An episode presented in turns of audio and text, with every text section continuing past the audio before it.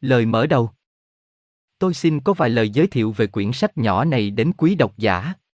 Đây là quyển thứ bảy trong loạt sách nhỏ trình bày đơn giản minh triết thiên liêng để đáp ứng nhu cầu công chúng. Một số độc giả phàn nàn sách vở hội thông thiên học quá trừu tượng, quá kỹ thuật và khó hiểu đối với những người bình thường. Chúng tôi hy vọng loạt sách này sẽ đáp ứng được sự mong mỏi của quần chúng. Minh triết thiên liêng không chỉ dành riêng cho các học giả, mà cho mọi người. Có lẽ một số người khi đọc những quyển sách này lần đầu tiên sẽ nhận ra ý nghĩa tổng quát của nó, từ đó muốn tìm hiểu sâu xa hơn về triết lý, khoa học và tôn giáo của Minh Triết Thiên Liêng, để có thể đối diện với những vấn đề khó khăn hơn với lòng hăng hái của một sinh viên nhiệt tâm. Đối với những người ấy, sẽ có những tác phẩm lớn, sâu xa hơn dành cho họ. Những quyển sách nhỏ mà chúng tôi giới thiệu nơi đây không phải chỉ dành riêng cho những sinh viên nhiệt thành, không khó khăn ban đầu nào có thể làm họ nản lòng, mà nó cũng được dành cho những người đang bận rộn trong công việc hàng ngày, muốn tìm hiểu một vài chân lý cao cả để hướng dẫn đời sống họ bớt nặng trĩu và đồng thời giúp họ đối diện với sự chết một cách dễ dàng hơn. Chúng tôi, những người phụng sự các vị chân sư, những bậc đàn anh của nhân loại, viết nên những quyển sách này không ngoài mục đích giúp ích quần chúng. Lời giới thiệu Vấn đề tâm thức và những dẫn thể, con người và những lớp áo, gây nhiều rắc rối cho những học viên minh triết thiên liêng, do đó cần có những giải thích đơn giản, dễ hiểu hơn. Sự học hỏi của chúng ta phải đến giai đoạn những điều khó hiểu trở nên rõ ràng, những điều mơ hồ trở nên xác thực, những điều mà trước kia chúng ta chấp nhận như lý thuyết trở thành kiến thức trực tiếp. Từ đó chúng ta xếp đặt có hệ thống những sự kiện, để những học viên đã phát triển năng lực quan sát, có thể khảo sát trở đi trở lại và phát biểu một cách khẳng định, như sự phát biểu của một nhà vật lý học khi ông khảo sát và liệt kê những hiện tượng vật chất. Nhà siêu hình học cũng như nhà vật lý học có thể sai lầm. Khi kiến thức mở rộng hơn, ánh sáng mới chiếu rọi vào những dữ kiện cũ, sự liên quan giữa chúng được thấy rõ ràng hơn, thường là do ánh sáng mới cho thấy sự vật trước kia được xem như toàn thể, nay thật ra chỉ là một phần. Những quan điểm được trình bày trong sách không đòi hỏi một thẩm quyền nào, chúng được trình bày với tính cách từ một học viên này đến những học viên khác, với cố gắng lặp lại những gì đã được giảng dạy nhưng chưa được thông hiểu hoàn toàn. Thêm vào đó có những điều được quan sát do những sinh viên có năng lực giới hạn. Con người có thói quen đồng hóa với y phục mà họ mặc bên ngoài, tự nghĩ rằng mình là những thể. Chúng ta cần có quan niệm đúng đắn hơn và không đồng hóa với những lớp vỏ mà ta mang trong một thời gian rồi cởi bỏ đi, để khoác lấy những lớp vỏ tươi mới khác khi cần. Thật không hợp lý và thiếu khôn ngoan nếu con người tự đồng hóa với những thể tạm bợ, cũng giống như khi chúng ta tự đồng hóa với y phục chúng ta mặc. Ta không tùy thuộc vào các thể, giá trị của chúng cân xứng với sự hữu dụng của chúng. Người thiếu hiểu biết thường xuyên đồng hóa tâm thức, tức chân ngã, với những dẫn thể, trong đó tâm thức tạm thời dùng để hoạt động. Điều này có thể được giải thích là tâm thức thức tỉnh, cũng như đến một mức độ nào đó, tâm thức mơ màng, sống và hoạt động trong thể xác, mà đối với người bình thường không biết tách rời khỏi nó.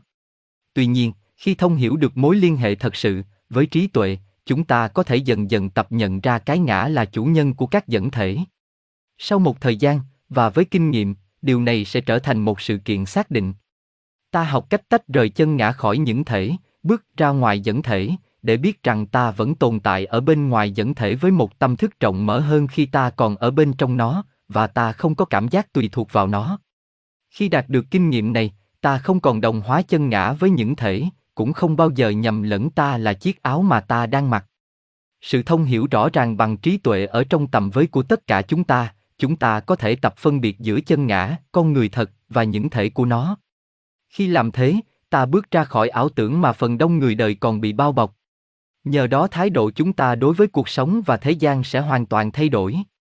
Nó sẽ nâng ta lên vùng yên tĩnh, vượt trên những thay đổi vô thường của cuộc đời hữu hạn, cùng những rối ren nhỏ nhặt hàng ngày, để nhận thấy được mối tương quan thật sự giữa cái luôn luôn thay đổi và cái tương đối trường tồn.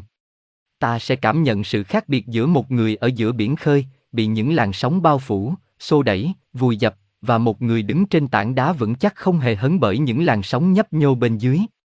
Khi nói đến con người, tôi muốn nói đến cái ngã sống động, có ý thức, có suy tư, khi nói đến C ác thể, tôi đề cập đến những lớp vỏ khác nhau, trong đó cái ngã được bao bọc, và mỗi lớp vỏ giúp cho cái ngã hoạt động trong một vài vùng nhất định của vũ trụ. Chúng ta có thể dùng xe để di chuyển từ nơi này sang nơi khác trên mặt đất, dùng tàu đi trên biển, dùng phi cơ bay trong không gian, nhưng ở mọi nơi chúng ta vẫn là chúng ta. Cũng thế, chân ngã, hay con người thật sự, vẫn là chính nó dù đang hoạt động trong một thể nào. Cái xe, chiếc tàu hay phi cơ được tạo ra bởi những vật liệu và sự xếp đặt khác nhau, tùy theo nơi mà nó hoạt động, tương tự như thế, mỗi thể có cấu tạo khác nhau tùy theo môi trường chúng sinh hoạt. Thể này thô kệch hơn thể kia, có đời sống ngắn ngủi hay ít khả năng hơn thể kia, nhưng tất cả đều có đặc tính chung, chúng tương đối ngắn ngủi, tạm bợ so với con người. Chúng là những dụng cụ, tôi tớ của con người, thường bị hư hoại và được tái tạo lại cái mới, để thích hợp với sự thay đổi tính chất và nhu cầu, cũng như năng lực càng ngày càng gia tăng của con người. Chúng ta sẽ học hỏi từng thể một, bắt đầu bằng thể thấp nhất, kế đó nghiên cứu chính con người, diễn viên trong tất cả các thể. Thể xác Từ ngữ thể xác bao gồm hai nguyên lý thấp của con người, hai nguyên lý này cùng hoạt động ở cõi trần, cùng được tạo nên bởi chất liệu vật chất, cùng sinh hoạt trong thời gian cuộc sống của con người ở cõi trần, và bị vứt bỏ lúc con người chết, khi con người bước qua cõi trung giới chúng sẽ tan rã dần ở cõi trần. Một nguyên nhân khác để ta xếp loại hai nguyên lý này chung trong thể xác hay dẫn thể vật chất là cho đến khi nào ta chưa vượt ra khỏi cõi trần, ta cần phải sử dụng một trong hai, hoặc cả hai lớp áo vật chất này. Vì chất liệu cấu tạo ra chúng, cả hai thể đều thuộc về cõi trần, và không thể đi ra bên ngoài cõi trần. Tâm thức tác động trong chúng bị ràng buộc bên trong những giới hạn vật chất, và phải tuân theo những định luật thông thường của không gian và thời gian.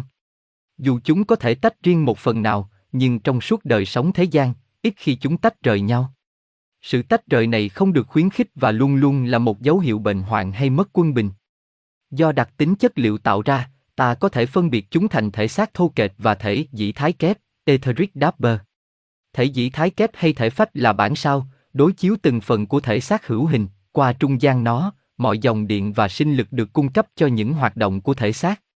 Đôi khi thể phách còn được gọi là Linga Sarira, tuy nhiên do vài lý do khác nhau, người ta khuyên không dùng từ ngữ này. Từ thời tối cổ, từ ngữ này được dùng trong kinh sách ấn giáo với ý nghĩa khác, và điều này gây nhiều bối rối cho sinh viên Đông phương lẫn Tây phương. Tốt hơn là chúng ta không nên dùng nhiều những từ phản ngữ trong những sách vở sơ cấp cho người mới làm quen với minh triết thiên liêng. Hơn nữa, danh từ dĩ thái kép diễn đạt rất đúng bản chất và sự cấu tạo phần thanh nhẹ của thể xác, nó cũng dễ nhớ, dĩ thái, etheric, vì được cấu tạo từ chất dĩ thái, ether, kết, đáp bờ, vì là bản sao, dupisate, của thể xác thô kệch, hay cái bóng của nó. Vật chất ở cõi trần được sắp xếp thành bảy loại khác nhau, mỗi loại có rất nhiều dạng tổng hợp trong giới hạn của nó. Bảy loại chất liệu cõi vật chất là chất đặc, chất lỏng, chất hơi và bốn trạng thái của chất dị thái. Những trạng thái của chất dị thái phân biệt nhau, như chất lỏng phân biệt với chất đặc và chất hơi vậy.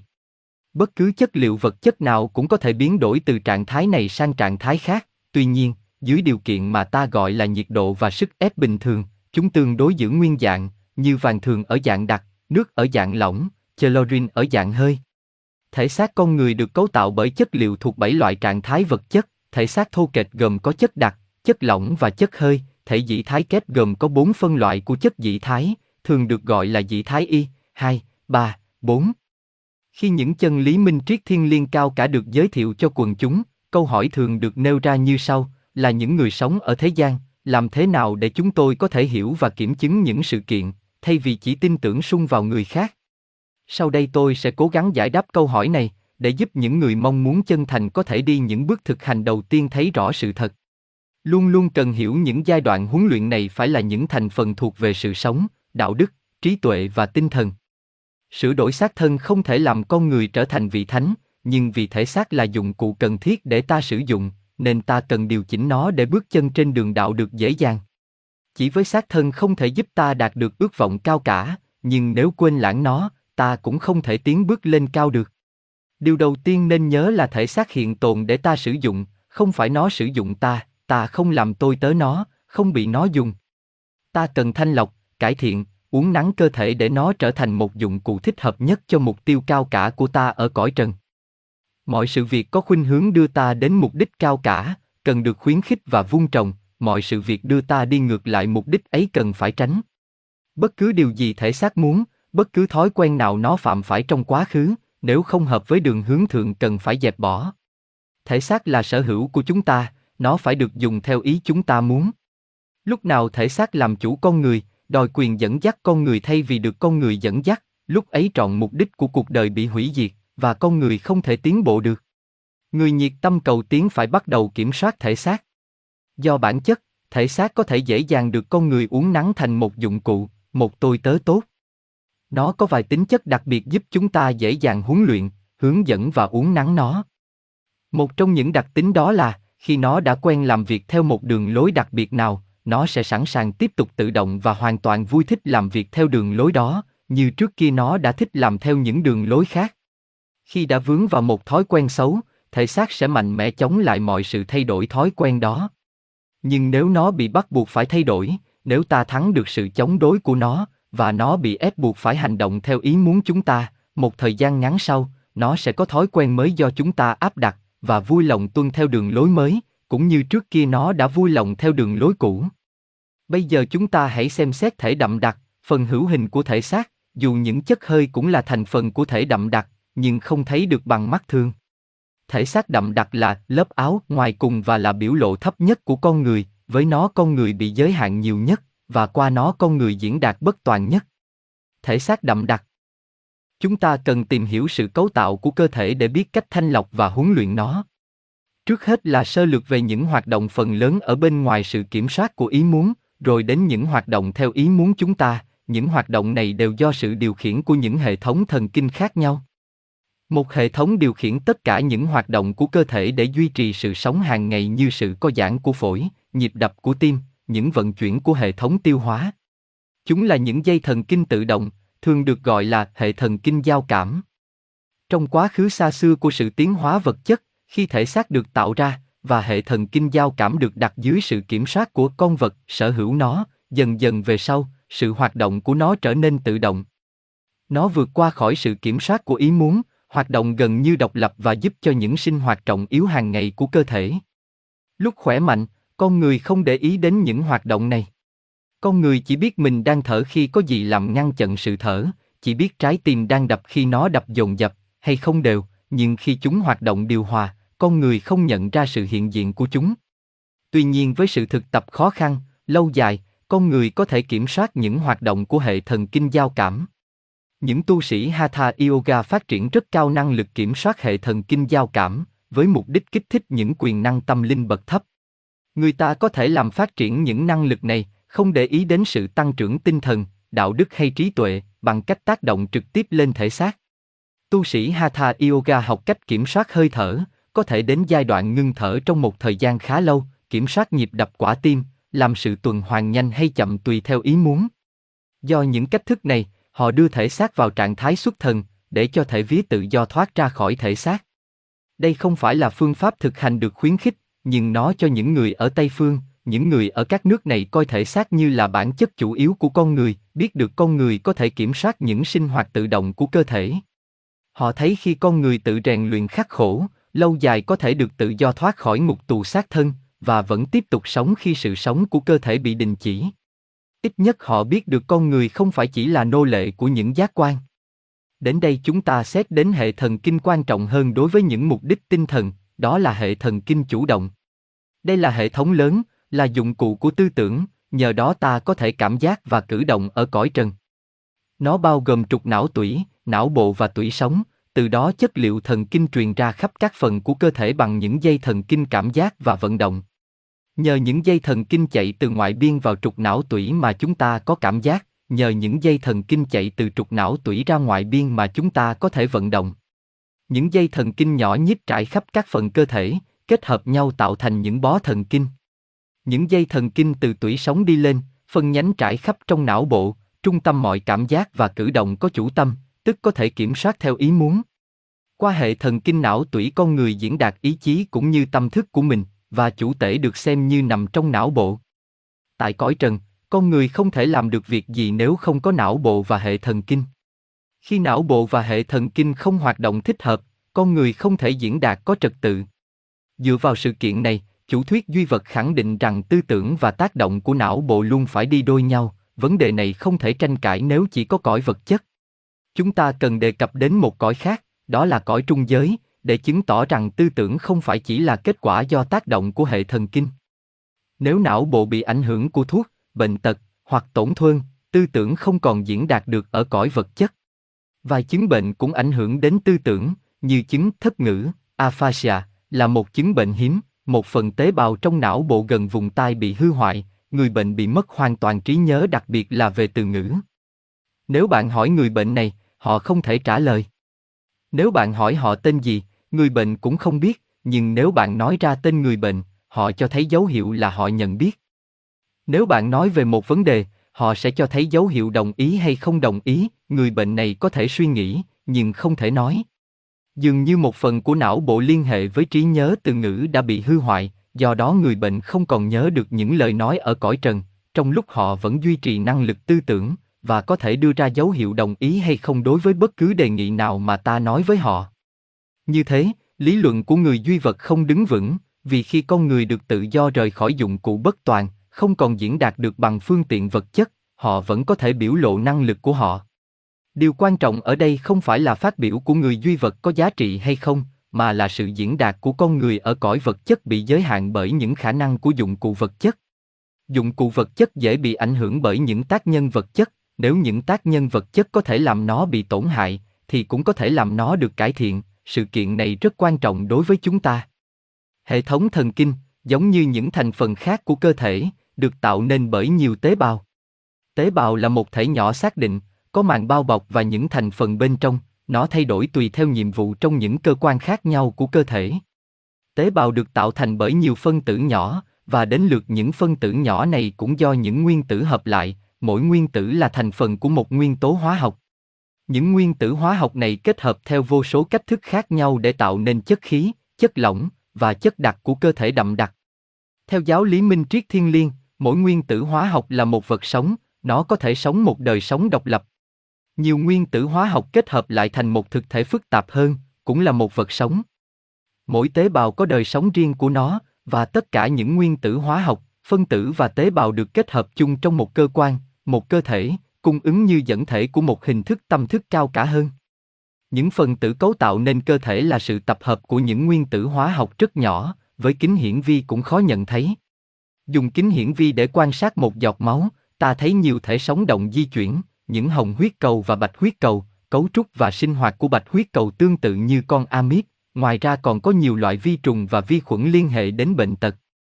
Trong số những loại vi trùng, có loại thân thiện với cơ thể, có loại không, vài loại gây hại và vài loại chỉ xâm nhập khi cơ thể suy yếu, một số gây bệnh, cũng có một số có lợi cho sức khỏe.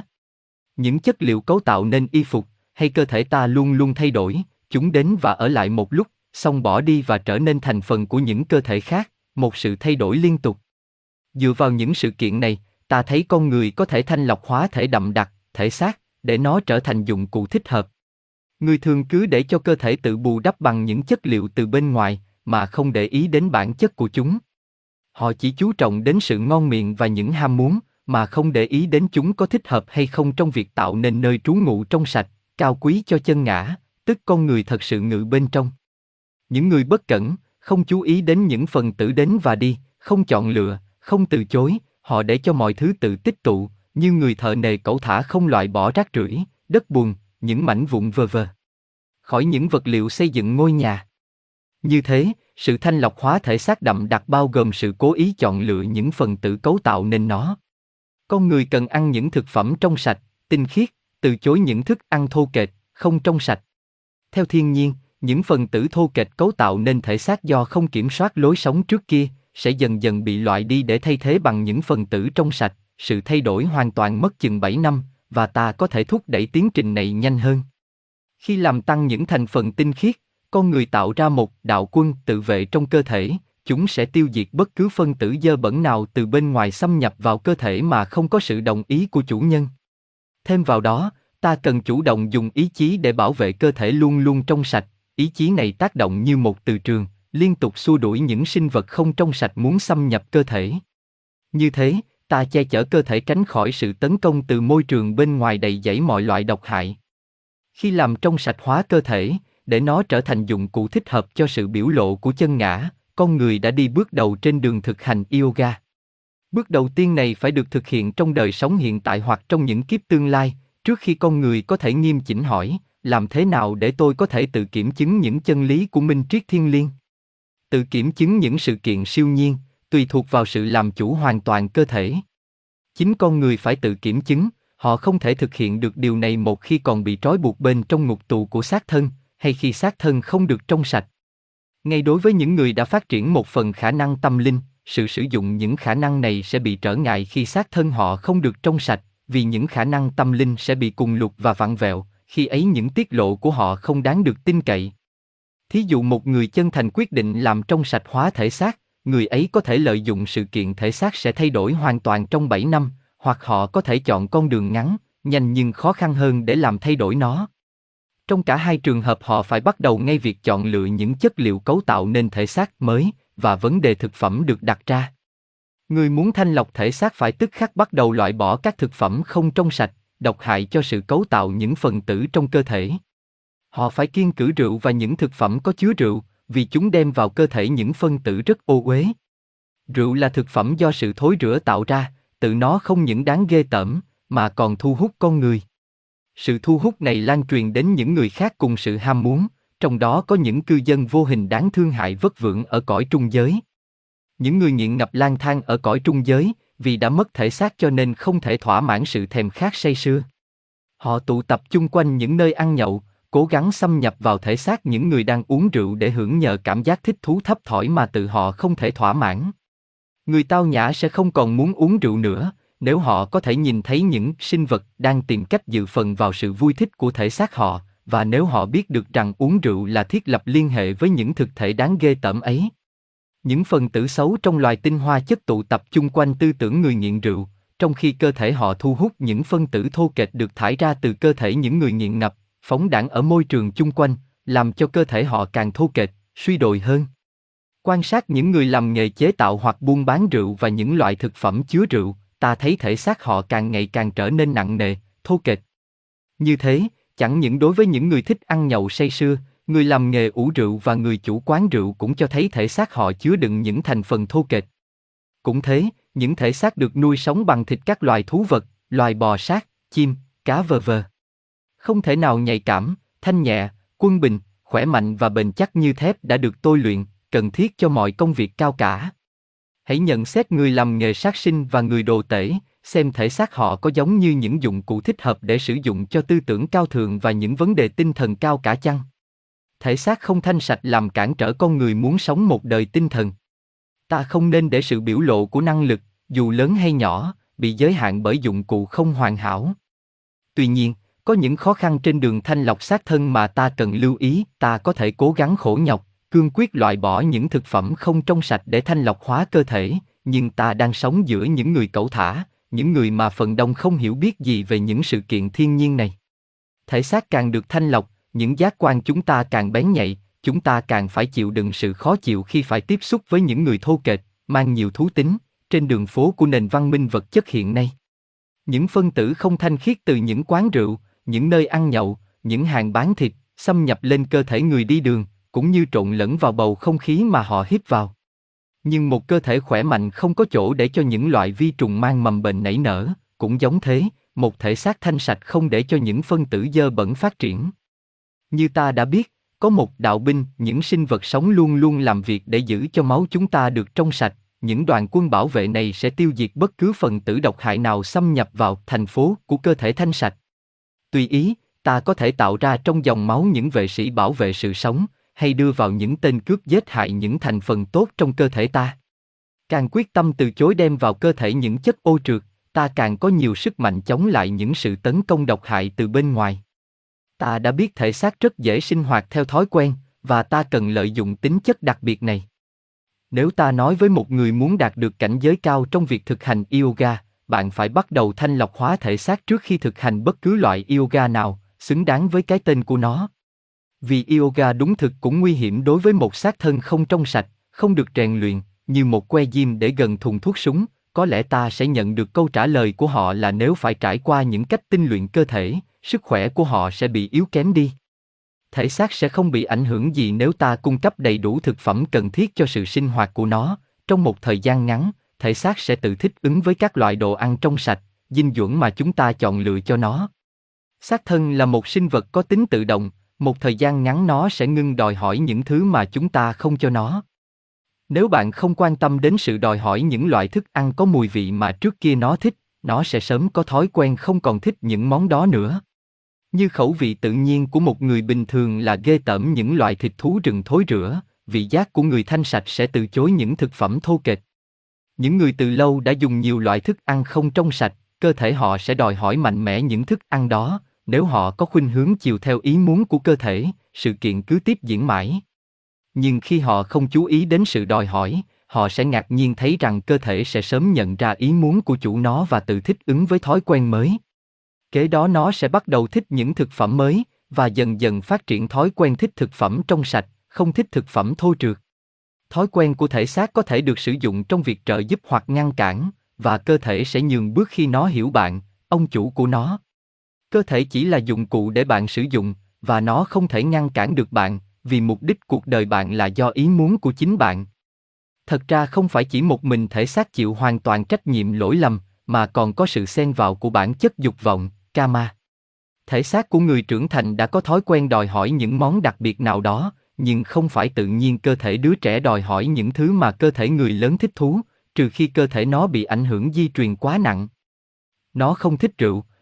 nhưng người lớn ép nó ăn thịt, người cha cho nó mến một tí rượu vang trên bàn ăn, với khả năng bắt chước tự nhiên, đứa trẻ dễ tập theo đường lối xấu, và vị giác không trong sạch được hỗ trợ. Thêm vào đó có lẽ sự thèm khát do bản chất dục vọng cũ được đánh thức, đáng lẽ phải được chôn vùi, từ đó cơ thể dần dần tạo thành thói quen đòi hỏi những vật thực mà nó đã được nếm thử. Khi bạn đã làm thay đổi thói quen trong quá khứ bằng cách loại bỏ những phân tử không trong sạch ra khỏi thể xác, bạn sẽ tập được thói quen mới, từ đó bạn cảm thấy khó chịu đối với cả mùi vị của những vật mà bạn đã từng thích trước kia. Điều khó khăn thật sự trong việc tái lập thói quen là do nhân quả, chớ không do cơ thể. Bạn không muốn thực hành, nếu thật sự muốn, bạn sẽ làm được. Có người tự nói, dù sao vấn đề cũng không quan trọng, tôi không tiến bộ đủ để có được khả năng tâm linh, do đó thanh lọc hóa thể xác cũng không thay đổi được gì, bạn không bao giờ tiến bộ nếu bạn không nỗ lực sống cuộc đời thanh cao, và để cho bản chất dục vọng ngăn cản bước tiến của bạn, đúng ra lối sống thanh cao nằm trong tầm với của bạn. Có người nói, tôi rất thích có được nhãn quan cõi trung giới, làm việc hữu thức trong thể vía khi cần, nhưng khi đến bữa ăn, họ lại thích những thức ăn thô kệch, khoái khẩu. Khi con người được đề nghị một kho tàng vô giá của đời sống cao cả, họ dường như không thể vượt qua được những khó khăn tầm thường như kiên cử rượu thịt. Nếu con người quyết tâm làm điều gì mà họ muốn làm, sẽ có nhiều thay đổi nhanh chóng ở thế gian hơn ta thấy hiện nay. Nhưng con người chỉ giả bộ, họ giả bộ một cách có hiệu quả đến độ đánh lừa cả chính họ, làm họ có ý nghĩ rằng họ rất chân thành. Như thế họ trở đi trở lại từ đời này sang đời khác, với cùng một lối sống trì trệ suốt nhiều ngàn năm. Đến một kiếp sống nào đó, họ tự hỏi tại sao họ không tiến bộ, tại sao một số người khác tiến triển rất nhanh trong một kiếp sống, mà họ không tiến tí nào. Người có quyết tâm một cách bền bỉ, không phải tùy hứng, có thể tiến bộ theo ý họ muốn. Trong khi người giả bộ, chỉ chạy vòng quanh cối xây trong nhiều kiếp luân hồi. Ở đây chỉ là sự thanh lọc hóa thể xác để chuẩn bị cho sự thực hành tất cả các loại yoga, không phải toàn thể sự chuẩn bị, mà chỉ là một phần cần thiết. Đến đây sự bàn luận về phần đậm đặc của thể xác, tức dẫn thể thấp nhất của tâm thức, được coi như tạm đủ, chúng ta bước sang phần thanh nhẹ hơn của thể xác, tức thể dĩ thái kép, thường được gọi là thể phách. Thể dĩ thái kết, hay thể phách. Theo Etheric Dapper. Theo khoa học vật chất, mọi sự thay đổi của bắp thịt, thần kinh, tế bào, hoặc những thay đổi hóa học liên tục trong cơ thể, đều do tác động của điện. Bất cứ lúc nào có tác động của điện, thì luôn luôn có sự hiện diện của chất dị thái, do đó, khi có dòng điện chứng tỏ có chất dị thái kèm theo. Chất dị thái thấm nhuần và bao quanh tất cả. Không có phần tử nào của vật chất tiếp xúc trực tiếp với phần tử khác, mà các phần tử đều di động trong môi trường chất dị thái. Thật ra dị thái cũng hữu hình như cái bàn, cái ghế, nhưng mắt trần không nhận thấy được, do mức độ tiếp nhận khác nhau của thị giác. Như đã được đề cập, có bốn loại dị thái khác nhau, loại thanh nhuyễn nhất bao gồm những nguyên tử căn bản của cõi trần. Nguyên tử căn bản cõi trần không phải nguyên tử mà các nhà hóa học hiện tại tìm ra, nguyên tử hóa học thật ra là một thể phức tạp. Ta gọi là nguyên tử căn bản, hay tối hậu vì khi nó phân hủy sẽ cho ra chất liệu cõi trung giới, một. Thể phách, hay thể dĩ thái kết, còn được gọi là nhị sát thân, được cấu tạo từ bốn loại chất dĩ thái, nó thấm nhập vào cấu trúc chất đặc, chất lỏng và chất hơi của thể xác đậm đặc, và bao bọc tất cả những phần tử với một lớp dĩ thái, như thế nó là một bản sao hoàn hảo của thể xác đậm đặc. Người có nhãn quan được huấn luyện, có thể nhìn thấy rõ thể phách, nó màu xám tím, cấu trúc nó thô hay mịn tùy theo độ thô kệch của thể xác đậm đặc. Điều quan trọng cần ghi nhận là những thay đổi về phẩm chất của thể xác đậm đặc đi đôi với phẩm chất của thể phách. Khi người học đạo có ý thức và chú tâm thanh lọc thể xác đậm đặc, thể phách cũng được trong sạch theo mà không cần cố gắng nào khác, và mặc dù người ấy không ý thức về điều đó.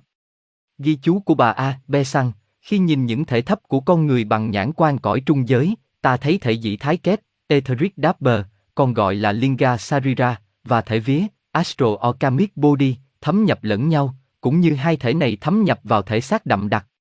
Vì thế, trong quá khứ chúng gây khá nhiều bối rối, danh từ Linga Sarira và Astro Body bị dùng lẫn lộn nhau, trong khi Astro Body là từ ngữ đặc biệt được dùng để chỉ thể vía hay thể cảm dục. Vấn đề từ ngữ không chính xác này đã gây nhiều trở ngại, như nhiệm vụ của thể vía thường bị hiểu lầm như nhiệm vụ của thể phách, và ngược lại. Điều này làm cho những học viên bị vướng mắc, không giải quyết được những mâu thuẫn trong giáo lý. Bằng sự quan sát cẩn thận cách cấu tạo hai thể này, ta có thể xác định thể phách chỉ được cấu tạo bởi những chất dị thái cõi vật chất, nó không thể rời khỏi cõi vật chất, và nếu xuất ra khỏi thể xác đậm đặc tương ứng, nó không thể đi xa. Hơn nữa, nó được tạo nên bởi vị thần nhân quả để làm khuôn cho thể xác đậm đặc theo đó thành hình. Trong khi thể vía, hay thể cảm dục, chỉ được cấu tạo bằng chất liệu cõi trung giới. Khi rời bỏ thể xác nó có thể đi khắp cõi trung giới, nó chính là dẫn thể của linh hồn ở cõi trung giới, nó được mang xuống bởi linh hồn lúc luân hồi. Nhờ thể phách, sinh lực, prana, chạy dọc theo những dây thần kinh của cơ thể, để chúng tác động như những tác nhân của lực vận động, và trợ giúp sự dẫn truyền cảm giác từ những va chạm bên ngoài. Năng lực của tư tưởng, của sự vận động và của cảm giác không trụ tại chất liệu dây thần kinh, cũng không ở chất liệu dĩ thái bọc quanh dây thần kinh. Chúng là những hoạt động của linh hồn làm việc ở những thể bên trong, chúng được diễn đạt nơi cõi trần qua, hơi thở của sự sống chạy dọc theo những sợi thần kinh và chung quanh những tế bào thần kinh. Vì prana là hơi thở của sự sống, librit là năng lượng chủ động của chân ngã, như ngài Sankaracha đã dạy. Nhiệm vụ của thể phách là phục vụ như trung gian vật chất cho năng lượng này, vì thế nó thường được gọi là dẫn thể của sinh lực, vây treo óc prana. Một ghi nhận hữu ích là thể phách nhạy cảm đặc biệt với thành phần bốc hơi của rượu. Những hiện tượng liên quan đến thể xác. Khi một người ở trạng thái ngủ, linh hồn trượt ra ngoài thể xác để cho thể xác ngủ yên và hồi phục lại sức khỏe cho công việc làm ngày mai.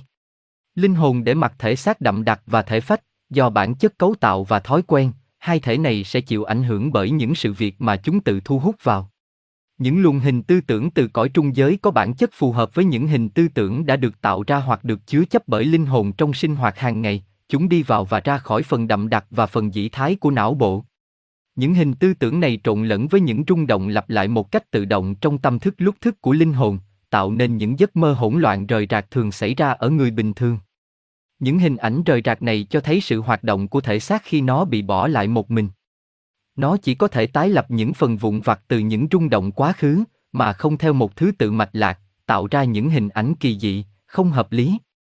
Nó không nhận biết được sự ngớ ngẩn, vô lý, nó chỉ thấy những ảo ảnh với hình dạng và màu sắc thay đổi, như ta thấy những hình ảnh trong một ống kính có nhiều mặt, kaleidose, mà những hình ảnh nó thấy được còn không liên lạc bằng những hình ảnh nhìn trong ống kính. Như thế, bộ óc xác thịt đậm đặc và phần dĩ thái của nó chỉ là dụng cụ của tư tưởng, không phải là kẻ sáng tạo ra tư tưởng, khi bị bỏ một mình, nó chỉ tạo ra được những hình ảnh thất thường. Trong lúc ngủ, linh hồn trượt ra khỏi thể xác, thể xác đậm đặc hữu hình và thể phách vô hình, để lại hai thể này ở chung nhau. Khi chết, linh hồn trượt ra khỏi thể xác lần cuối, nhưng điểm khác nhau là nó mang theo thể phách với nó, phân cách thể phách với phần thể xác đậm đặc tương ứng, để lại thể xác đậm đặc không còn sự sống. Như ta đã biết, thể phách không thể đi qua cõi trung giới, vì thế một lần nữa linh hồn nhanh chóng loại bỏ thể phách, để thể phách ở lại nơi cõi trần và tan rã dần cùng với thể xác đậm đặc.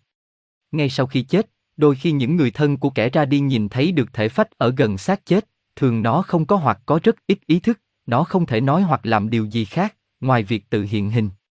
Thể phách của người chết được nhìn thấy tương đối dễ dàng bằng mắt thường, với sự căng thẳng nhẹ của hệ thần kinh, người ta có thể có nhãn quan đủ bén nhạy để nhận ra nó. Nó cũng là nguyên nhân của nhiều hiện tượng ma ở nghĩa địa, đó là do thể phách bay lơ lửng trên những nấm mồ chôn xác thân đậm đặc của nó, do đó nó thường được nhận thấy hơn thể vía. Như thế, dù khi chết, thể phách và thể xác đậm đặc cũng không chia cách nhau xa hơn vài thước.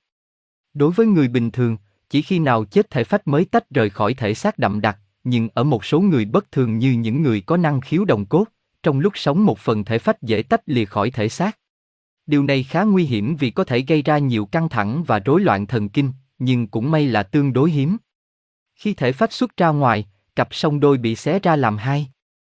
Nếu thể phách hoàn toàn xuất ra khỏi thể xác đậm đặc, sẽ làm cho thể xác đậm đặc bị chết, vì những dòng luân lưu hơi thở của sự sống cần sự hiện diện của dĩ thái để luân chuyển. Ngay khi chỉ rút ra một phần, thể phách cũng để lại cho thể xác đậm đặc tình trạng thiếu sinh lực hoặc hôn mê, và những hoạt động thiết yếu cho sự sống gần như bị ngưng trệ.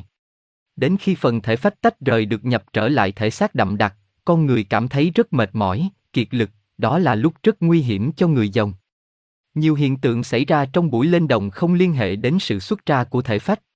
Nhưng người ta quan sát được trong những trường hợp hiện hình có hiện tượng này rất rõ rệt. Có người cho tôi biết trường hợp rất hiếm thấy ở ông Ellington, người ta thấy được thể phách của ông rỉ ra từ hông bên phải, trong khi thể xác đậm đặc co rúm lại. Trường hợp ông Hooks cũng thế, khi thể phách xuất ra, thể xác đậm đặc thu nhỏ lại khá nhiều, không còn vừa với áo quần ông đang mặc. Có lần cơ thể của ông Ellington thu nhỏ lại rất nhiều, và hình hiện ra rõ ràng dưới mắt của những người quan sát.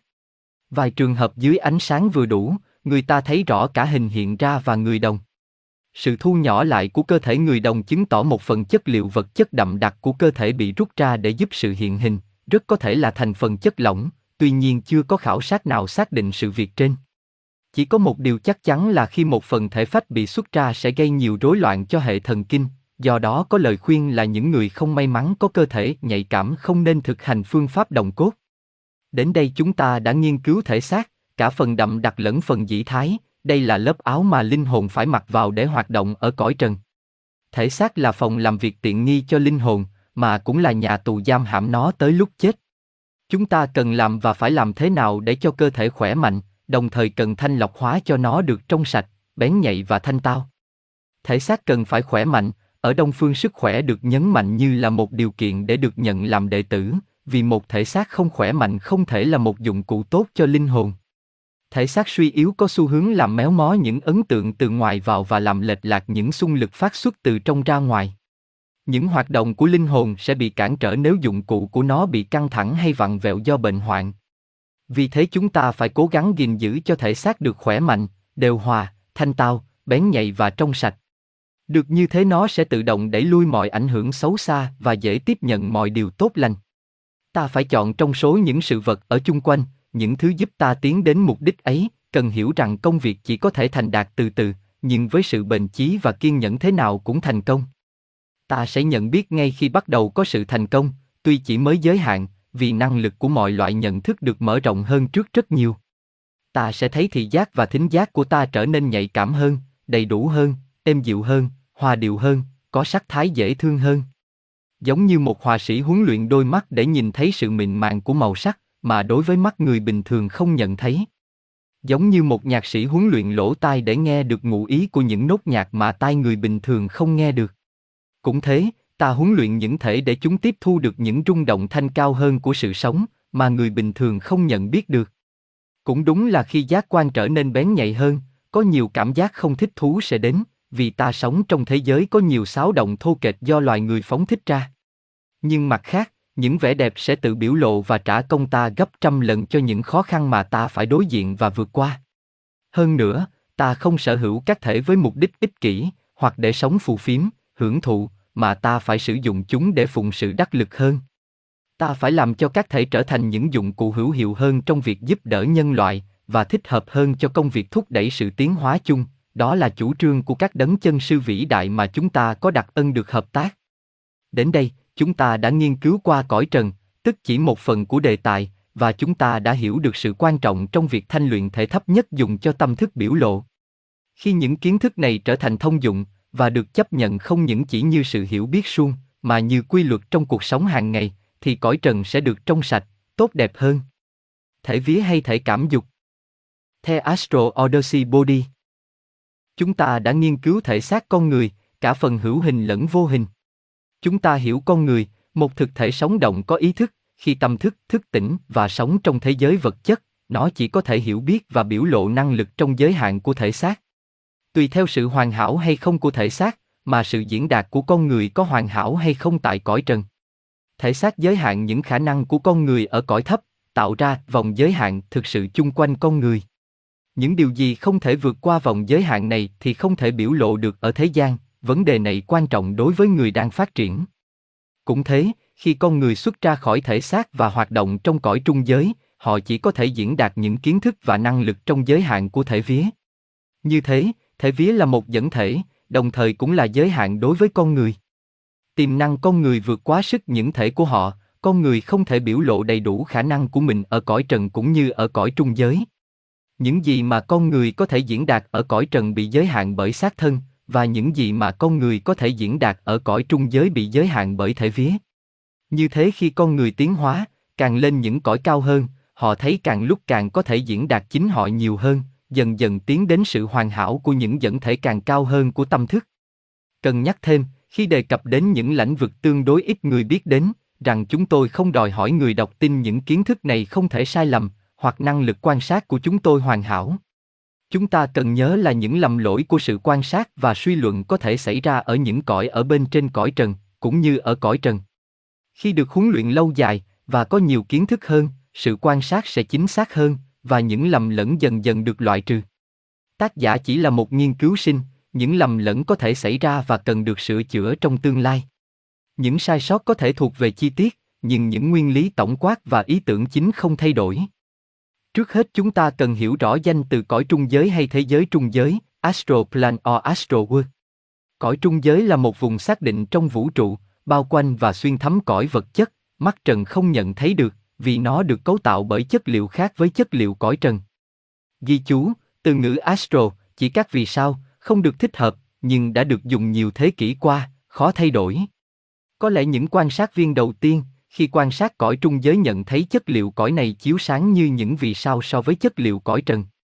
Khi nguyên tử cơ bản, tức phần nhỏ nhất của cõi trần bị phá vỡ ra từng mảnh vụn, chúng được xem như biến mất. Nhưng thật ra những mảnh vụn này do sự kết hợp của nhiều phần tử thô kệch nhất của chất liệu cõi trung giới, tức chất đặc của cõi trung giới. Chúng ta được biết có bảy trạng thái phụ của chất liệu cõi vật chất, đặc, lỏng, hơi và bốn loại dị thái, chúng tạo thành vô số những tổng hợp làm ra cõi trần. Cũng giống thế, có bảy trạng thái phụ của chất liệu cõi trung giới, tương ứng với cõi trần, chúng được sắp xếp thành vô số những tổng hợp làm ra cõi trung giới. Tất cả những nguyên tử cõi trần đều có lớp bọc bằng chất liệu cõi trung giới, ta có thể nói chất liệu trung giới tạo nên cái khuôn cho cõi vật chất, tức cõi vật chất gắn bó trong cõi trung giới. Chất liệu trung giới được dùng như một dẫn thể cho Jiva, một sự sống làm sinh động cho tất cả, và nhờ chất liệu trung giới mà những dòng Jiva lưu chuyển chung quanh, nâng đỡ và nuôi dưỡng mọi thành phần chất liệu vật chất. Những dòng luân lưu của Jiva không những tạo ra sinh lực như thường được nói đến, mà còn tạo ra điện năng, từ năng, hóa năng và những dạng năng lượng khác như lực thu hút, lực kết dính, lực xô đẩy vờ vờ, tất cả là những dạng phân biệt của sự sống duy nhất trong vũ trụ, như những con cá bơi lội trong biển cả. Cõi trung giới thâm nhập, kháng khít với cõi trần, một người giàu tưởng tượng nghĩ rằng nếu một phép lạ nào đó làm cho cõi vật chất bị biến mất mà không làm thay đổi cõi khác, ta vẫn sẽ có một bản sao hoàn hảo của cõi trần bằng chất liệu trung giới. Khi ta tưởng tượng thêm nếu mọi người đều được phú cho những khả năng hoạt động ở cõi trung giới, trước hết họ sẽ không ý thức có sự khác biệt nào ở chung quanh họ. Người chết khi thức tỉnh ở những vùng thấp cõi trung giới, thường nghĩ họ vẫn còn sống ở cõi trần. Phần đông con người chưa phát triển nhãn quan trung giới, cho nên họ buộc phải xét cõi này bằng trí phân tích, thay vì bằng nhãn quan thể vía. Cõi trung giới gần gũi với thực tại duy nhất hơn, nên nó thực hơn cõi trần, cũng như ở cõi trần, những hiện tượng ở đó rộng mở cho người có khả năng quan sát. Ở cõi trần, người mù không thấy được sự vật chung quanh, và có nhiều vật cả người mắt sáng cũng không thấy được, phải dùng những dụng cụ trợ lực như kính hiển vi, kính quang phổ vờ vờ. Cũng thế đối với cõi trung giới, người không có thị giác trung giới không thể nhìn thấy đồ vật ở cõi trung giới, ngoài ra còn nhiều vật với thị giác trung giới bình thường hay nhãn thông cũng không nhận thấy được. Ở giai đoạn tiến hóa hiện nay, nhiều người có thể phát triển giác quan trung giới đến một giới hạn nào đó, đủ để họ có thể nhận được những rung động thanh nhẹ ở cõi trung giới. Những người mới mở thị giác thể vía thường dễ bị lầm lẫn, như một đứa trẻ thường bị lỗi lầm khi bắt đầu dùng giác quan thể xác, và điều này sẽ được sửa đổi khi có kinh nghiệm, cũng giống như ở cõi trần, sau một thời gian họ sẽ thấy và nghe chính xác ở cõi trung giới. Không nên thúc đẩy sự khai mở thị giác thể vía bằng những phương tiện nhân tạo, vì người bình thường có năng lực vật chất vừa đủ để sinh hoạt ở cõi trần, nếu có thêm sự xâm nhập của những cảnh tượng hay âm thanh ở cõi trung giới, chúng trở thành những hiện tượng quấy nhiễu, đôi khi gây kinh sợ cho họ. Khi đúng lúc, đến giai đoạn cần thiết, tự nhiên cõi trung giới sẽ hiện ra trong tâm thức thức tỉnh của con người. Để được như thế, không những phải có thể vía, như tất cả chúng ta đều có, mà còn cần thể vía được tổ chức đầy đủ và hoạt động theo thứ tự. Hơn nữa, tâm thức cần quen tác động trong thể vía, không phải chỉ tác động qua nó ở thể xác. Con người thường xuyên hoạt động xuyên qua thể vía, nhưng tương đối chỉ có một số ít công việc tách rời thể xác. Nếu không có tác động tổng quát xuyên qua thể vía, sẽ không có sự liên kết giữa thế giới bên ngoài và trí não con người, cũng không có sự liên kết từ những va chạm bên ngoài lên các giác quan thể xác và sự nhận thức của trí não về chúng. Va chạm trở thành một cảm giác trong thể vía, kế đó được nhận thức bằng thể trí. Thể vía, hay thể tình cảm, có những trung tâm cảm giác. Người ta thường gọi thể vía là con người trung giới, cũng như ta có thể gọi thể xác là con người vật chất, nhưng dĩ nhiên nó chỉ là một dẫn thể, một lớp vỏ như trong kinh phệ đã gọi nó. Con người hoạt động trong thể vía, qua thể vía con người liên hệ và được liên hệ bởi dẫn thể đậm đặc hơn, tức thể xác. Về phương diện cơ cấu, thể vía được tạo thành bởi bảy trạng thái phụ của chất liệu cõi trung giới, những chất liệu thô kệch hoặc thanh nhẹ rút ra từ mỗi trạng thái này. Ta có thể dễ dàng hình dung một người trong thể vía hoàn toàn, đã loại bỏ thể xác và đứng trong một phó bản của thể xác, với nhãn thông ta thấy nó giống y thể xác nhưng thanh nhẹ và sáng chói hơn, nó vô hình đối với mắt thường. Khi nói một thể vía hoàn toàn, tôi muốn phân biệt nó với thể vía còn trong tình trạng phôi thai của người chưa phát triển. Thể vía của người chưa phát triển có chu vi không rõ ràng, những chất liệu cấu tạo mờ đục và sắp xếp không mạch lạc, nếu rút ra khỏi thể xác, nó giống như một đám mây luôn thay đổi, không có hình dạng cố định, không thích ứng để hoạt động như một dẫn thể độc lập.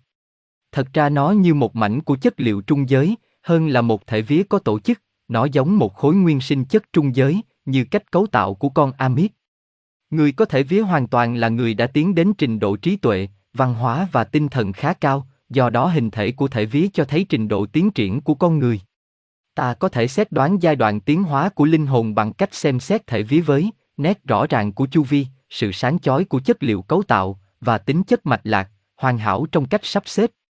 Để giải đáp câu hỏi, làm thế nào cải thiện thể vía, ta cần nhớ mối liên hệ của nó với sự trong sạch hóa và sự phát triển thể trí.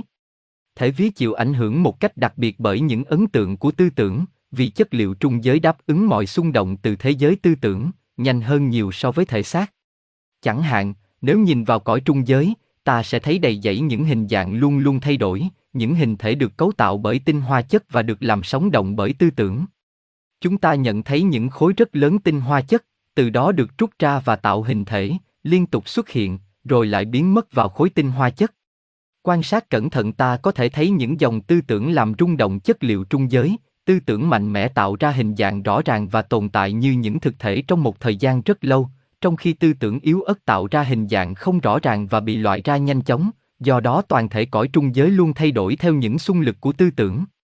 Thể vía con người được cấu tạo bằng chất liệu trung giới, nên nó sẵn sàng đáp ứng những va chạm của tư tưởng, dù tư tưởng đến từ bên ngoài, từ thể trí của người khác, hay đến từ bên trong thể trí của chính người đó.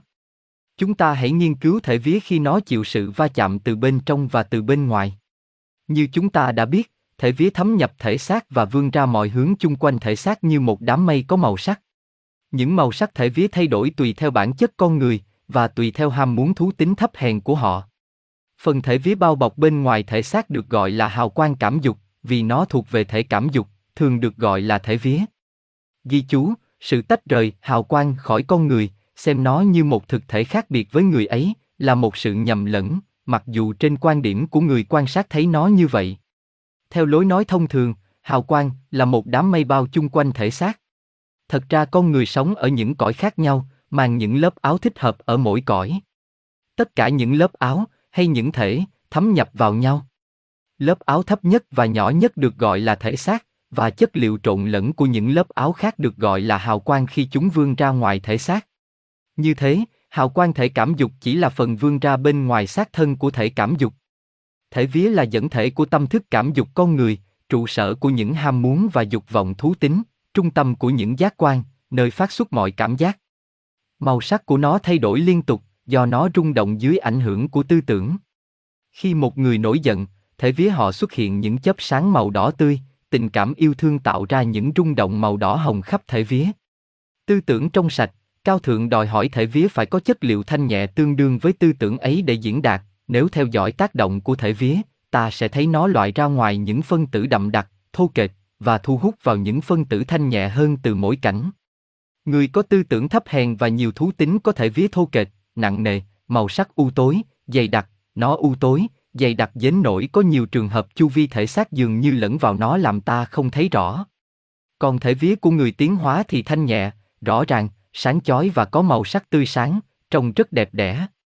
Bằng tư tưởng cao thượng, thể vía sẽ được thanh lọc, dù ta không để ý đến, sự thanh lọc vẫn thực hiện có hiệu quả. Thể vía không trong sạch có thói quen đáp ứng và thu hút như một thanh nam châm, đối với những hình tư tưởng xấu ác tương đương với nó ở môi trường chung quanh. Trái lại thể vía trong sạch có năng lực xua đuổi những tư tưởng xấu ác và thu hút vào những hình tư tưởng thích hợp với cấu trúc thanh cao của nó. Như trên đã nói, thể vía gắn liền với thể xác và chịu ảnh hưởng bởi sự trong sạch hay dơ bẩn của thể xác. Những chất đặc, lỏng, hơi và dĩ thái cấu tạo nên thể xác có thể thô kệch hay thanh nhẹ, gồ ghề hay mịn màng, bản chất của chúng có ảnh hưởng tới bản chất của thể vía tương ứng. Nếu do cậu thả làm tích lũy vào thể xác đậm đặc những phần tử chất đặc loại không trong sạch, chúng ta sẽ thu hút vào thể vía những chất đặc loại không trong sạch của cõi trung giới. Trái lại khi xây dựng vào thể xác những phần tử chất đặc tinh khiết, chúng ta thu hút những chất liệu đặc tinh khiết tương ứng của cõi trung giới.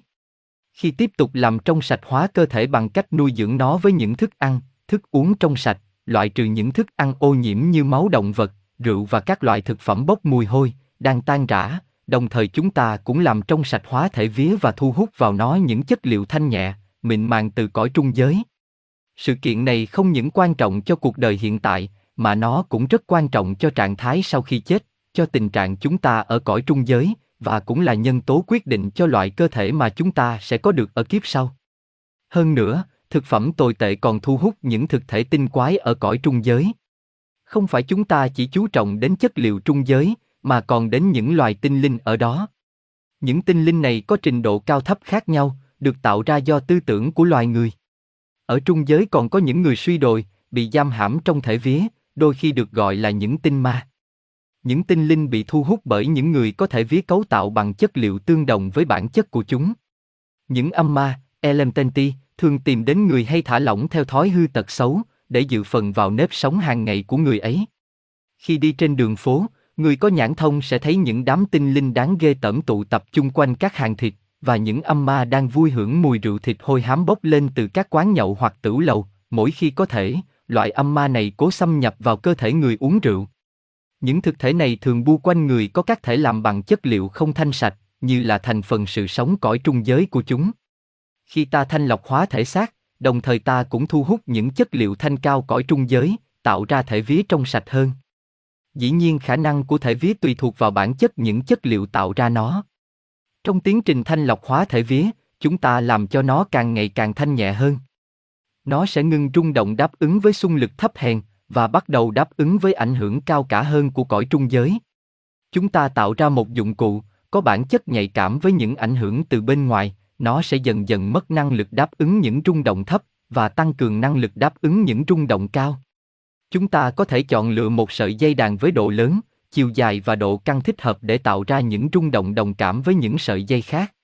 Cũng thế, chúng ta điều chỉnh thể vía để nó có thể rung động đồng cảm, đáp ứng hòa nhịp với những rung động cao thượng ở môi trường chung quanh. Đây không phải vấn đề suy luận hay lý thuyết suông, mà là một sự kiện có căn bản khoa học.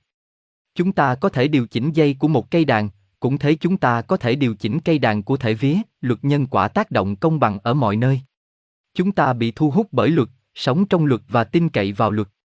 Chúng ta cần sự hiểu biết và ý muốn áp dụng sự hiểu biết vào thực hành.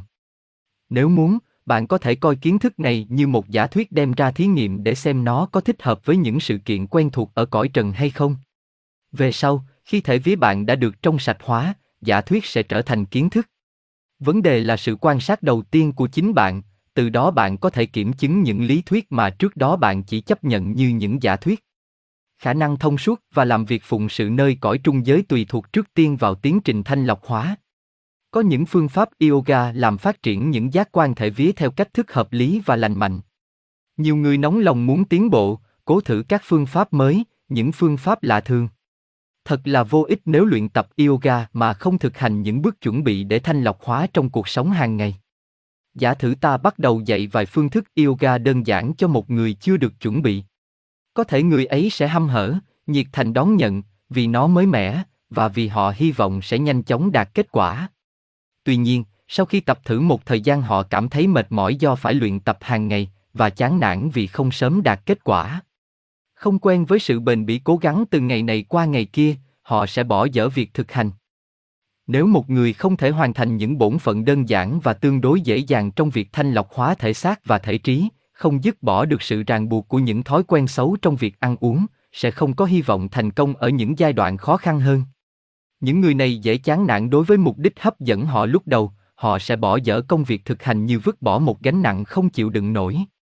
Mọi phương pháp đặc biệt đều vô dụng nếu bạn chưa thực hành một thời gian những cách thức chuẩn bị thông thường, nhưng với sự thanh lọc hóa, những khả năng mới sẽ bắt đầu xuất hiện. Dần dần, người sinh viên sẽ đạt được tri thức, nhãn quan trở nên bén nhạy hơn, họ sẽ nhận được những rung động từ mọi phía, đáp ứng được những ảnh hưởng mà trước kia khi còn mù lòa, trì độn họ không thể đáp ứng được. Tùy theo nhân quả của quá khứ, không sớm thì muộn họ sẽ đạt được kinh nghiệm này, như một đứa bé thích thú đọc sách, sau khi vượt qua được những khó khăn trong việc học và nắm vững bản chữ cái. Người sinh viên sẽ có kiến thức rộng mở, kiểm soát được những khả năng mà trước kia đối với họ chỉ là sự mơ ước, và triển vọng hiểu biết về vũ trụ bao la mở rộng khắp mọi hướng.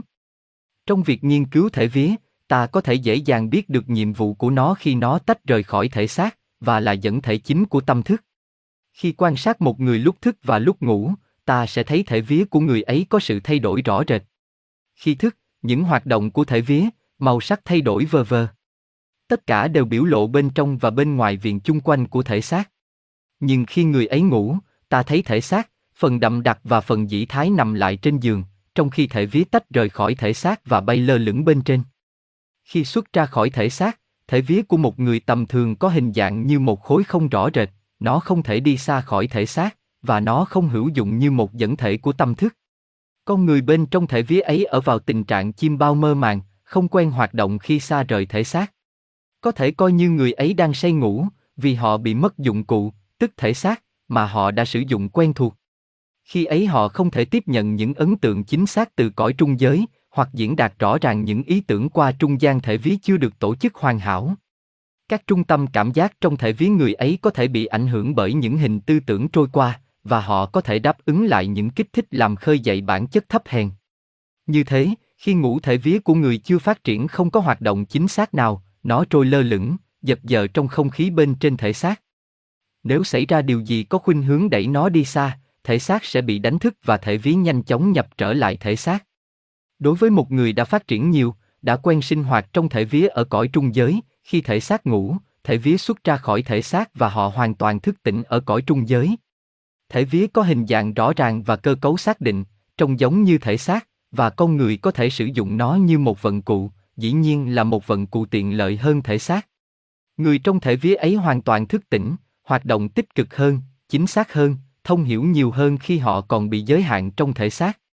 Họ có thể di chuyển tự do và rất nhanh chóng đến bất cứ nơi xa nào, mà không làm xáo trộn thể xác đang ngủ trên giường.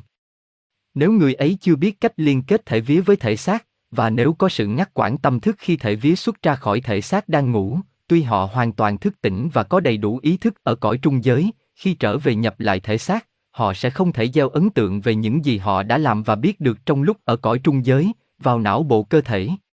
Như chúng ta thường có thói quen dùng từ thức tỉnh để chỉ hình thức giới hạn nhất của tâm thức, trong trường hợp này tâm thức thức tỉnh không chia sớt kinh nghiệm của nó trong cõi trung giới, không phải con người không biết, nhưng vì cơ thể vật chất quá đậm đặc, không thể nhận những ấn tượng từ họ. Đôi khi trong lúc thức, con người có cảm giác về một sự việc nào đó đã xảy ra mà họ không nhớ được, đó có thể là cảm giác do sự hoạt động của tâm thức trong cõi trung giới khi thể vía xuất ra khỏi thể xác, dù não bộ không nhạy cảm đủ để có được trí nhớ những sự việc đã xảy ra. Vào trường hợp khác, khi thể ví trở về thể xác, con người thành công trong việc gieo ấn tượng tạm thời lên thể phách và thể xác đậm đặc, ngay lúc thức dậy, người ấy nhớ được rõ ràng sự việc xảy ra ở cõi trung giới, nhưng sự việc bị mất đi nhanh chóng trong ký ức, không thể nhớ lại được, dù có cố gắng cũng vô ích, và mỗi lần cố nhớ lại sẽ tạo ra những rung động mạnh trong não bộ làm che lấp những rung động thanh nhẹ của cõi trung giới, làm ta càng không nhớ được. Một trường hợp khác, con người thành công trong việc gieo ấn tượng về một hiểu biết mới mẻ lên não bộ xác thân, nhưng không thể truyền đạt trí nhớ về sự kiện làm thế nào và nơi đâu mà sự hiểu biết ấy có được. Ở trường hợp này, có những ý tưởng tự nhiên nảy sinh trong đầu óc người ấy, đem lại giải đáp làm sáng tỏ vấn đề mà trước đó họ còn mù mờ, không hiểu thấu. Đó là dấu hiệu tiến bộ đáng khích lệ, cho thấy thể vía đã được tổ chức tốt và hoạt động tích cực ở cõi trung giới, dù thể xác chỉ tiếp nhận được một phần rất ít. Một người có não bộ xác thân đáp ứng được những ấn tượng của thể vía, thì họ có giấc mơ rõ ràng, hợp lý và mạch lạc, đôi khi gây cho họ cảm giác thích thú và cảm thấy sự việc xảy ra ở cõi trung giới sống động hơn những sự việc xảy ra lúc thức, có khi họ nhận được kiến thức hữu ích giúp họ trong cuộc sống trần gian. Đây là những giai đoạn phát triển đánh dấu sự tiến bộ và cải thiện trong cơ cấu của thể vía.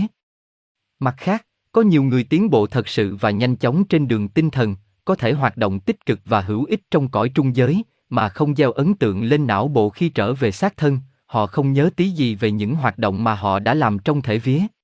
Tuy nhiên họ nhận thấy tâm thức ở cõi thấp càng ngày càng được soi sáng, và sự hiểu biết về những chân lý tinh thần càng rộng mở hơn. Có một sự kiện mà mọi sinh viên nên biết như một khích lệ, từ đó có thể tự tin hơn, dù trí nhớ của não bộ không ghi nhận được những kinh nghiệm siêu nhiên, nhưng khi ta càng làm việc cho tha nhân, khi ta cố gắng trở nên hữu ích cho thế gian, khi ta bền bỉ phụng sự đắc lực những người anh cả của nhân loại, chân thành chia sớt và làm hoàn hảo phần nhỏ nhoi của ta trong công việc vĩ đại của các ngài. Năng lực thể ví chúng ta chắc chắn phát triển để chúng ta trở thành những người phụng sự hữu hiệu. Hơn. Dù khi thức có nhớ lại hay không, trong giấc ngủ say ta rời bỏ ngục tù xác thân để hoạt động hữu ích ở cõi trung giới, trợ giúp những người mà lúc thức ta không thể gặp, để giúp đỡ và an ủi theo cách thức mà ta không làm được trong lúc thức.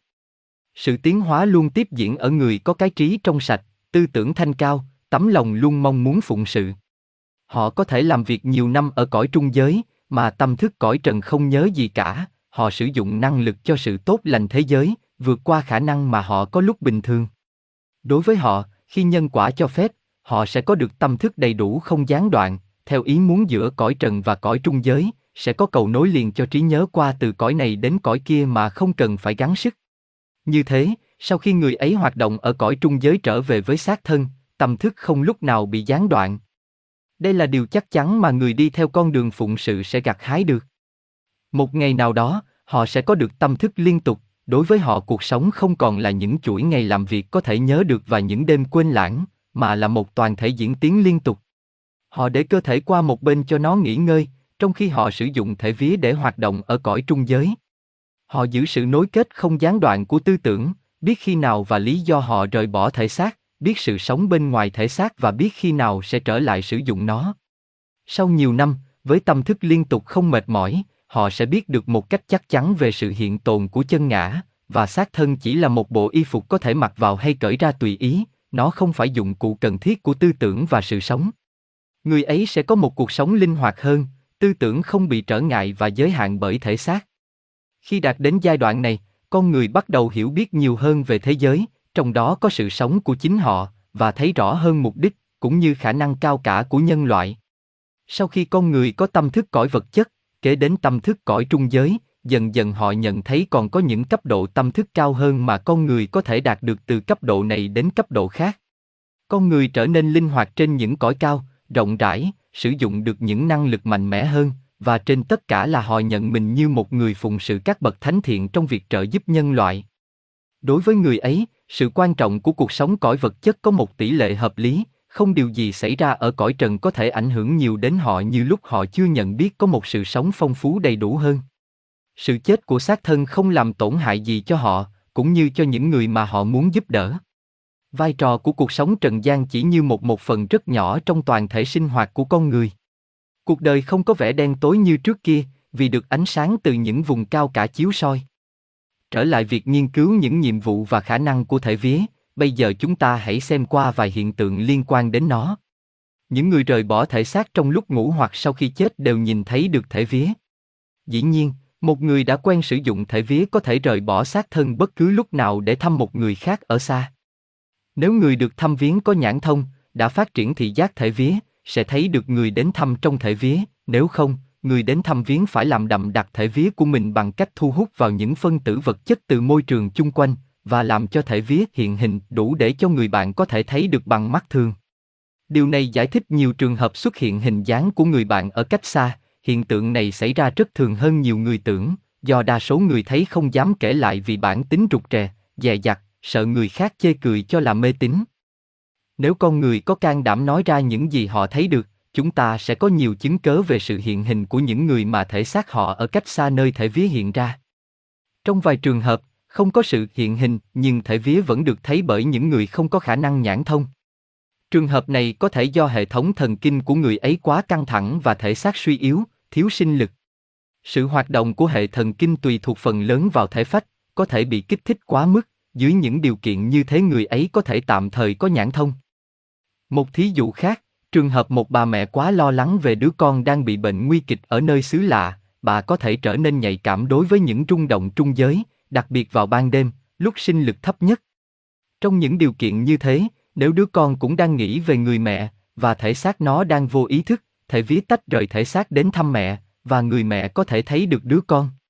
Sự thăm viếng như thế thường xảy ra khi một người vừa mới loại bỏ thể xác lúc chết.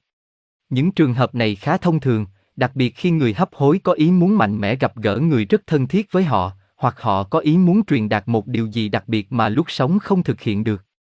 Sau khi người chết bỏ thể phách và thể xác đậm đặc, ta thấy có sự thay đổi hình dạng thể vía. Trong lúc nó còn liên kết với thể xác, những trạng thái phụ của chất liệu trung giới cấu tạo nên thể vía được trộn lẫn nhau, những loại đậm đặc và loại thanh nhuyễn xuyên thấm và hòa hợp nhau. Sau khi chết, cơ cấu thể vía được tái phối trí, những phần tử chất liệu thuộc các trạng thái phụ khác nhau tách rời ra và sắp xếp lại theo thứ tự độ đậm đặc của chúng. Thể vía được sắp xếp thành từng lớp, hay trở thành một chuỗi những lớp vỏ đồng tâm, với lớp đậm đặc nhất ở ngoài cùng.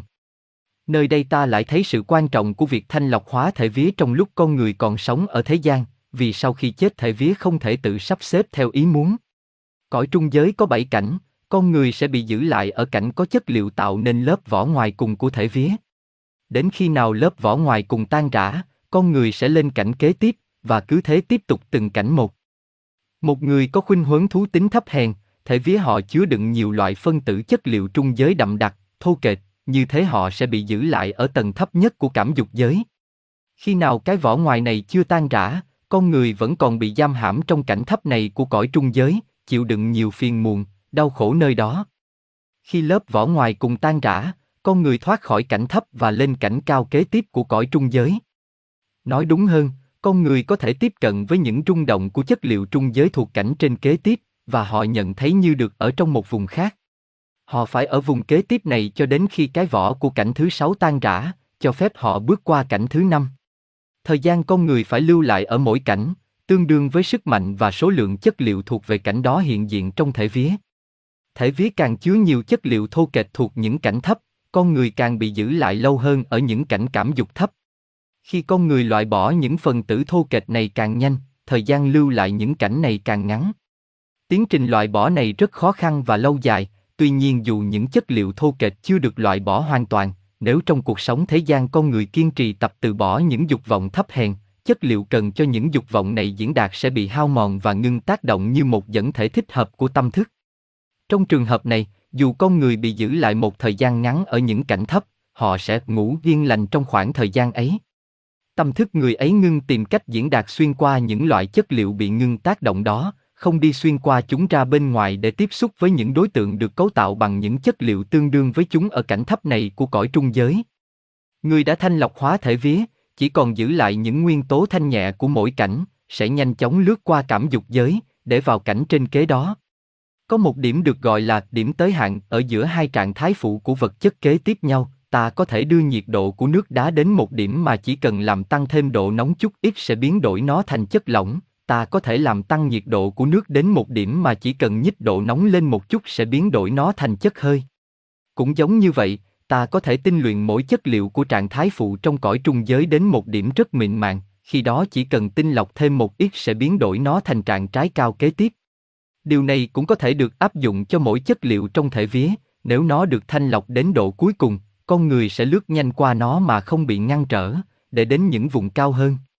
Sau khi được thanh lọc, bởi tiến trình vật chất và trí tuệ, chất liệu còn lại trong thể vía sẽ hiện diện trong thể vía mới, khi nó được tạo ra để con người sử dụng trong lần đầu thai kế tiếp. Khi con người ra khỏi cõi cảm dục để vào cõi trời chân phúc, hay cõi thượng giới, họ không thể mang theo những hình tư tưởng thuộc loại xấu ác. Chất liệu trung giới không thể hiện tồn nơi cõi thượng giới, và chất liệu cõi thượng giới không thể đáp ứng những rung động thô kệch của những tình cảm và đam mê xấu xa.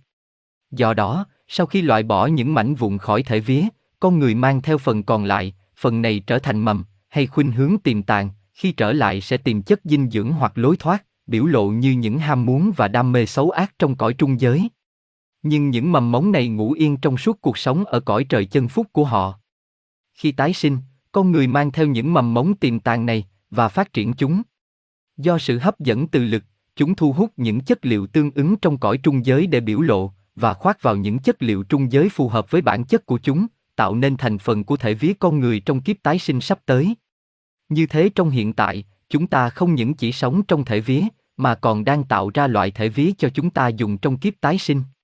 Đó là lý do tại sao ta cần thanh lọc tối đa thể vía hiện tại, sử dụng sự hiểu biết để bảo đảm cho sự tiến triển tương lai của chúng ta.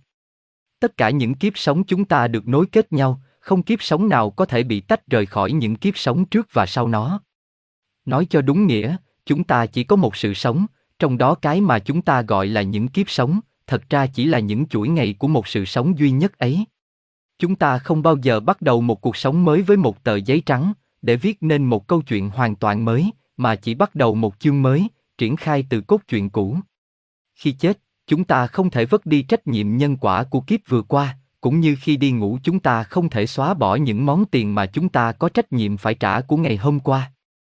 Nếu hôm nay mắc phải nợ nần, ngày mai chúng ta không thể tự do thoát khỏi trả nợ, nó sẽ theo đuổi chúng ta cho đến khi trả xong. Con người có sự sống không gián đoạn, những kiếp sống trần gian được kết nối nhau, không tách rời.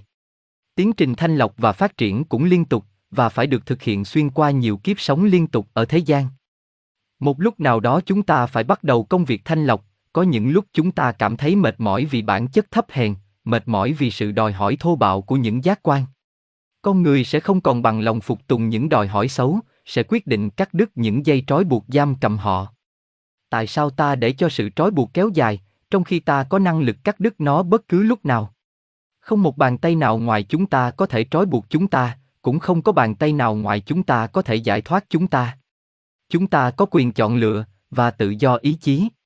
Vì một ngày nào đó tất cả chúng ta sẽ đứng chung nhau trong thế giới cao cả, tại sao chúng ta không bắt đầu cắt đứt những trói buộc và đòi hỏi quyền thừa kế thiên liêng ngay bây giờ? Khi bắt đầu công việc đó, chúng ta cương quyết bắt bản chất thấp hèn làm tôi tớ cho phần cao cả. Nơi đây, cõi của tâm thức hồng trần, ta phải bắt đầu kiến tạo những thể thanh cao hơn và nhận ra những khả năng cao quý hơn, chúng có đặc quyền thiên liêng, nhưng hiện tại bị che khuất bởi con vật mà ta đang sống trong đó. Những thể trí. Themin Body. Chúng ta đã học về thể xác và thể vía con người. Thể xác hoạt động ở cõi trần, có phần hữu hình và phần vô hình. Chúng ta đã theo dõi cách thức sinh hoạt, cũng như phân tích bản chất của sự tăng trưởng và cách thức thanh lọc hóa nó. Đối với thể vía cũng thế, chúng ta đã theo dõi những hoạt động và tăng trưởng, những hiện tượng liên hệ với sự biểu lộ của nó ở cõi trung giới và sự thanh lọc hóa nó. Như thế, chúng ta đã có vài ý tưởng về hoạt động của con người ở hai trong bảy cõi của vũ trụ. Bây giờ, chúng ta có thể sang qua cõi thứ ba, thế giới của trí tuệ. Chúng ta đã biết có ba cõi, cõi trần, cõi trung giới và cõi trí tuệ. Trái đất và hai khối cầu bao quanh nó, chỉ cõi trung giới và cõi thượng giới, LDG, như một vùng bộ ba, nơi đó con người hoạt động trong suốt những lần đầu thai ở cõi trần, và cũng nơi đó con người cư trú trong suốt những giai đoạn xen kẽ giữa sự chết, khép lại một đời sống thế gian, và sự sinh, mở ra một đời sống khác ở thế gian. Ba khối cầu đồng tâm là trường học và là vương quốc của con người, trong đó nhân loại phát triển và đi suốt hành trình tiến hóa. Trước khi cánh cửa của sự điểm đạo được mở ra trước mặt, con người không thể vượt một cách có ý thức ra ngoài ba thế giới này, ngoài ra không có con đường nào khác. Vùng thứ ba này, chúng ta gọi là cõi của trí tuệ, bao gồm, tuy không giống hệt, một thế giới mà người thông thiên học gọi là cõi trời chân phúc, Devachan o Devaloka, được diễn tả là nơi ở của những vị thần, vùng đất hạnh phúc và phước lành. Sở dĩ có tên cõi trời chân phúc do bản chất và tình trạng của nó, vì không điều gì gây đau khổ, phiền muộn có thể xâm nhập được vào thế giới này. Nó là một trạng thái được bảo vệ đặc biệt, không cho phép những điều xấu ác xâm nhập vào. Nó là nơi an nghỉ đầy phúc lạc, để con người có thể thanh thản đồng hóa những quả lành mang theo từ đời sống thế gian. Để tránh nhầm lẫn, trước tiên chúng ta cần giải thích một cách tổng quát về thế giới trí tuệ. Giống như những cõi khác, có bảy cảnh trong cõi trí tuệ, nhưng đặc biệt bảy cảnh này được chia thành hai nhóm. Nhóm thứ nhất gồm ba cảnh trên được gọi theo danh từ kỹ thuật là vô sắc tướng, arupa, hay không có hình thể, do chúng rất thanh nhẹ. Bốn cảnh dưới được gọi là sắc tướng, rupa, hay có hình thể. Do đó, tâm thức con người có hai dẫn thể để hoạt động ở cõi này, cả hai đều được gọi là thể trí. Ta sẽ xét đến trước tiên thể trí thấp hay hạ trí, từ ngữ này được tạm dùng cho đến khi nào có một từ ngữ khác thích hợp hơn. Đối với thể trí cao hay thượng trí, còn được gọi là nhân thể, cao sang body, vì những lý do sẽ được làm sáng tỏ về sau. Dần dần học viên sẽ quen thuộc và phân biệt giữa thượng trí và hạ trí, Higher and Lower Manas. Thượng trí là nhân thể, tức thể trường tồn của chân ngã, hay con người thật, nó còn lại từ kiếp này qua kiếp khác. Hạ trí, gọi tắt là thể trí, còn lại sau khi chết và vào cõi trời chân phúc, Devachan, rồi sẽ tan rã khi sự sống ở những cảnh sắc tướng của cõi trời chân phúc chấm dứt. A. À, thể trí, Themin Body, đây là dẫn thể của tâm thức, được cấu tạo bởi chất liệu của bốn cảnh thấp cõi thượng giới. Tuy nó là dẫn thể đặc biệt của tâm thức cho phần thấp này của cõi trí, nó hoạt động dựa vào và xuyên qua thể vía cùng thể xác trong mọi sự biểu lộ, cho nên chúng ta gọi nó là cái trí, trong tâm thức tỉnh thức bình thường của chúng ta. Thật vậy, trong suốt cuộc sống cõi trần của người chưa phát triển, nó không thể hoạt động riêng rẽ trên cõi riêng của nó như một dẫn thể độc lập của tâm thức. Khi một người sử dụng khả năng trí tuệ, họ phải khoác vào chất liệu cõi trung giới và cõi trần, trước khi có thể trở nên ý thức về hoạt động của họ. Thể trí là dẫn thể của linh hồn, là chủ thể tư tưởng, nó điều hợp mọi công việc. Nhưng trong giai đoạn đầu của cuộc sống, nó còn phôi thai, rời rạc và không hữu dụng, giống như trường hợp thể vía của người chưa phát triển. Thể trí được cấu tạo bằng loại chất liệu rất hiếm và thanh nhuyễn. Như ta đã biết, chất liệu cõi trung giới kém đậm đặc rất nhiều so với chất dĩ thái ở cõi trần. Chúng ta cần có ý niệm rộng rãi hơn về chất liệu, hãy nghĩ đến một chất vô hình đối với mắt thường và cả thị giác thể vía, nó thanh nhuyễn đến độ không thể nhận thấy được bằng giác quan bên trong của con người. Chất liệu này thuộc về cõi thứ năm trong vũ trụ đến từ trên xuống, hoặc cõi thứ ba nếu đến từ dưới lên. Trong chất liệu này chân ngã biểu lộ qua cái trí hiểu biết, cũng như ở cõi bên dưới nó, cõi trung giới, chân ngã biểu lộ qua cảm giác. Phần bên ngoài của thể trí hiện diện trong hào quang có một đặc tính nổi bật, kích thước cũng như hoạt động của nó tăng trưởng từ kiếp này sang kiếp khác, tùy theo độ tăng trưởng và phát triển của chính con người. Trong khi thể xác được tái tạo ở mỗi kiếp, thay đổi tùy theo quốc gia và phái tính, nhưng kích thước gần như không thay đổi kể từ thời châu Atlantis đến ngày nay. Đối với thể vía, chúng ta thấy cơ cấu của nó được tổ chức hoàn hảo hơn khi con người phát triển nhiều hơn. Nhưng ở thể trí, có sự tăng trưởng về kích thước, nó lớn lên theo trình độ tiến hóa của con người. Khi nhìn một người còn sơ khai, chúng ta khó phân biệt thể trí của họ, nó phát triển rất ít, cần phải nhìn thật kỹ mới nhận thấy. Ở một người tiến bộ hơn, tuy chưa phát triển về tinh thần, nhưng đã mở mang những khả năng của cái trí, đã huấn luyện để phát triển những năng khiếu trí tuệ, chúng ta thấy thể trí họ rất phát triển và tổ chức đầy đủ thành một dẫn thể. Thể trí của những người này có chu vi xác định rõ ràng, chất liệu thanh nhuyễn, màu sắc đẹp đẽ, rung động liên tục, linh hoạt, đầy sinh lực và diễn đạt mạnh mẽ trong thế giới của trí tuệ.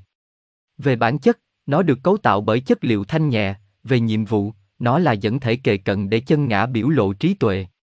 Thể trí tăng trưởng từ kiếp này đến kiếp khác, tỷ lệ với sự phát triển của trí tuệ. Những thuộc tính và phẩm chất của nó càng ngày càng được sắp xếp xác định và càng trở nên rõ ràng. Khi hoạt động nối kết với thể vía và thể xác, thể trí không có hình thể và đặc điểm rõ rệt của con người. Nó có hình bầu dục, giống như quả trứng, thâm nhập vào thể xác và thể vía, và bao quanh chúng thành một bầu hào quang sáng rực, khi trí tuệ càng phát triển nó càng nở rộng hơn.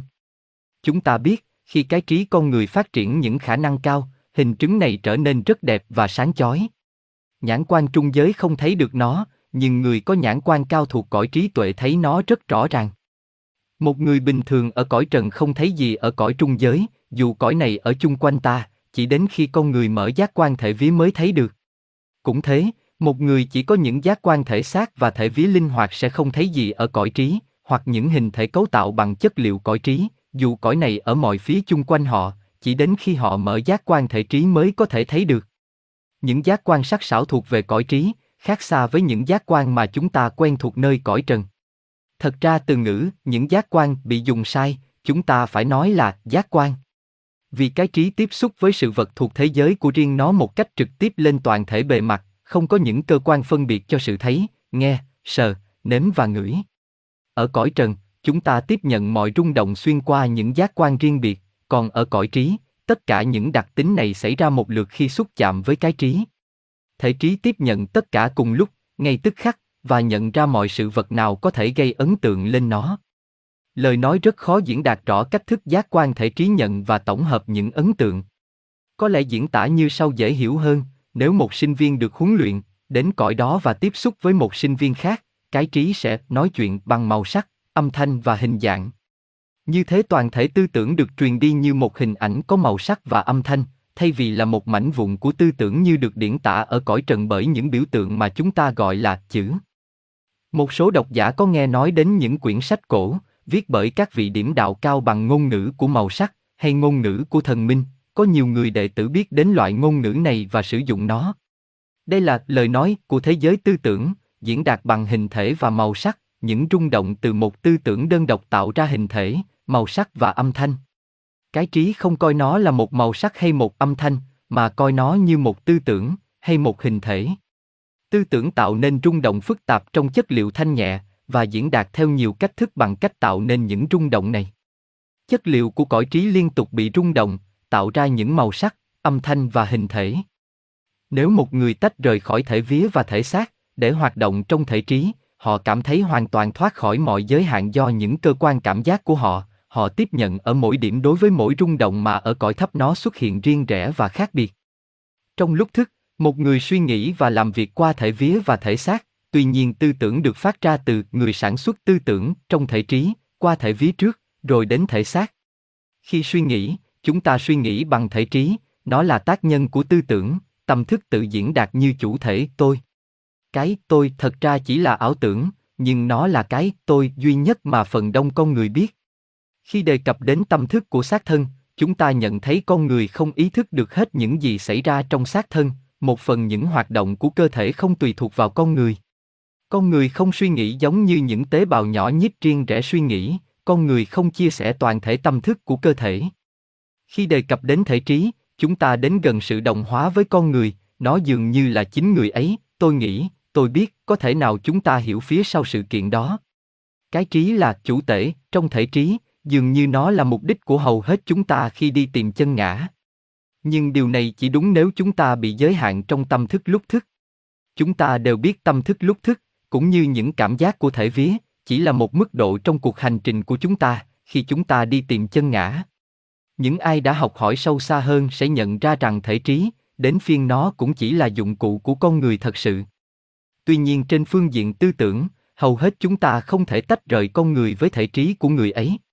Đối với chúng ta hình như cái trí là sự diễn đạt cao nhất, một dẫn thể cao nhất của con người, và là cái ngã cao nhất mà chúng ta có thể tiếp xúc và nhận thức được. Điều này không thể tránh được và rất tự nhiên ở trình độ tiến hóa hiện tại của con người, khi con người bắt đầu làm sống động thể trí để nó hoạt động nổi bật. Trong quá khứ, con người đã làm sống động thể xác để nó sinh hoạt như một dẫn thể của tâm thức, và trong hiện tại đang dùng nó như một thói quen. Những người chậm tiến thuộc giống dân hiện tại đang làm sống động thể vía, nhưng phần đông nhân loại đã hoàn thành một phần lớn công việc này. Thể trí của người thuộc giống dân thứ năm đang được linh hoạt, và hiện nay công việc đặc biệt mà nhân loại cần thực hiện là làm phát triển thể này. Tư tưởng làm cho thể trí tăng trưởng, nói khác đi, tư tưởng của chúng ta là nguyên liệu để xây dựng thể trí. Do sử dụng khả năng trí tuệ, do sự phát triển năng lực nghệ thuật và những cảm xúc cao cả, chúng ta xây dựng thể trí ngày này qua ngày khác, hàng tháng hàng năm trong những kiếp sống. Nếu không sử dụng khả năng trí tuệ, cam chịu làm nơi tiếp nhận chớ không phải người sáng tạo, nếu bạn luôn luôn tiếp nhận từ bên ngoài thay vì tạo tác từ bên trong, nếu trong cuộc sống, những tư tưởng của người khác tụ tập tràn đầy trong trí bạn, nếu đó là tất cả những gì bạn biết về tư tưởng thì thể trí bạn không thể tăng trưởng. Từ đời này sang đời khác, bạn trở lại giống như lúc bạn sinh ra, từ đời này sang đời khác, bạn vẫn còn là người chưa phát triển. Vì chỉ đến khi bạn tập luyện thể trí, thường xuyên sử dụng những khả năng sáng tạo của nó, thể trí mới có thể phát triển và con người mới thật sự tiến hóa. Ngay lúc bắt đầu nhận thức điều này, chắc bạn sẽ cố gắng thay đổi thái độ tổng quát đối với ý thức bạn trong cuộc sống hàng ngày và bạn sẽ bắt đầu canh chừng những hoạt động của nó. Khi làm thế, bạn sẽ nhận thấy phần nhiều những ý nghĩ của bạn không thực sự là tư tưởng của chính bạn, mà chỉ là sự tiếp nhận tư tưởng của kẻ khác. Những tư tưởng đến với bạn mà bạn không biết chúng đến bằng cách nào và từ đâu, những tư tưởng ra đi mà bạn không biết chúng đi đâu. Có lẽ bạn sẽ bắt đầu cảm thấy phiền não và thất vọng khi biết thể trí thay vì tiến hóa lên cao, nó không khác gì một trạm cho những tư tưởng đến rồi đi. Hãy tự quán xét để thấy có bao nhiêu điều chứa đựng trong tâm thức bạn là của chính bạn, và bao nhiêu điều từ bên ngoài đưa tới. Trong ngày, thình lình hãy ngừng lại và nhìn xem bạn đang suy nghĩ về điều gì, có lẽ bạn sẽ nhận thấy bạn đang không chủ động suy nghĩ về vấn đề nào cả, đây là một kinh nghiệm rất thường xảy ra. Hoặc bạn đang suy nghĩ một cách mơ hồ, chỉ tạo nên ấn tượng rất yếu ớt đối với bất cứ điều gì mà bạn nhớ được.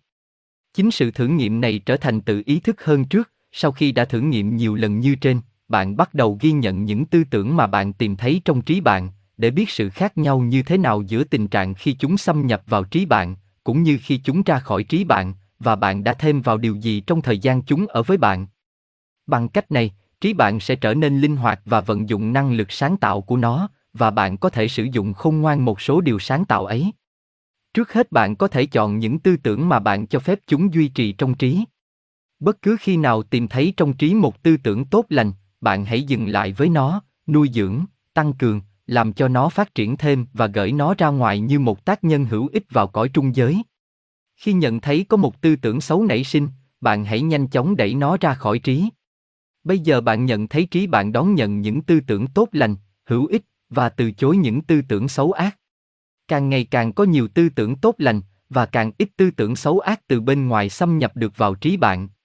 Khi trí bạn chứa đầy tư tưởng tốt lành, hữu ích, nó tác động như một nam châm thu hút những tư tưởng cùng loại ở chung quanh. Nếu trí bạn không chấp nhận tư tưởng xấu ác, nó sẽ tự động đẩy lui những tư tưởng này khi chúng tiến đến gần bạn.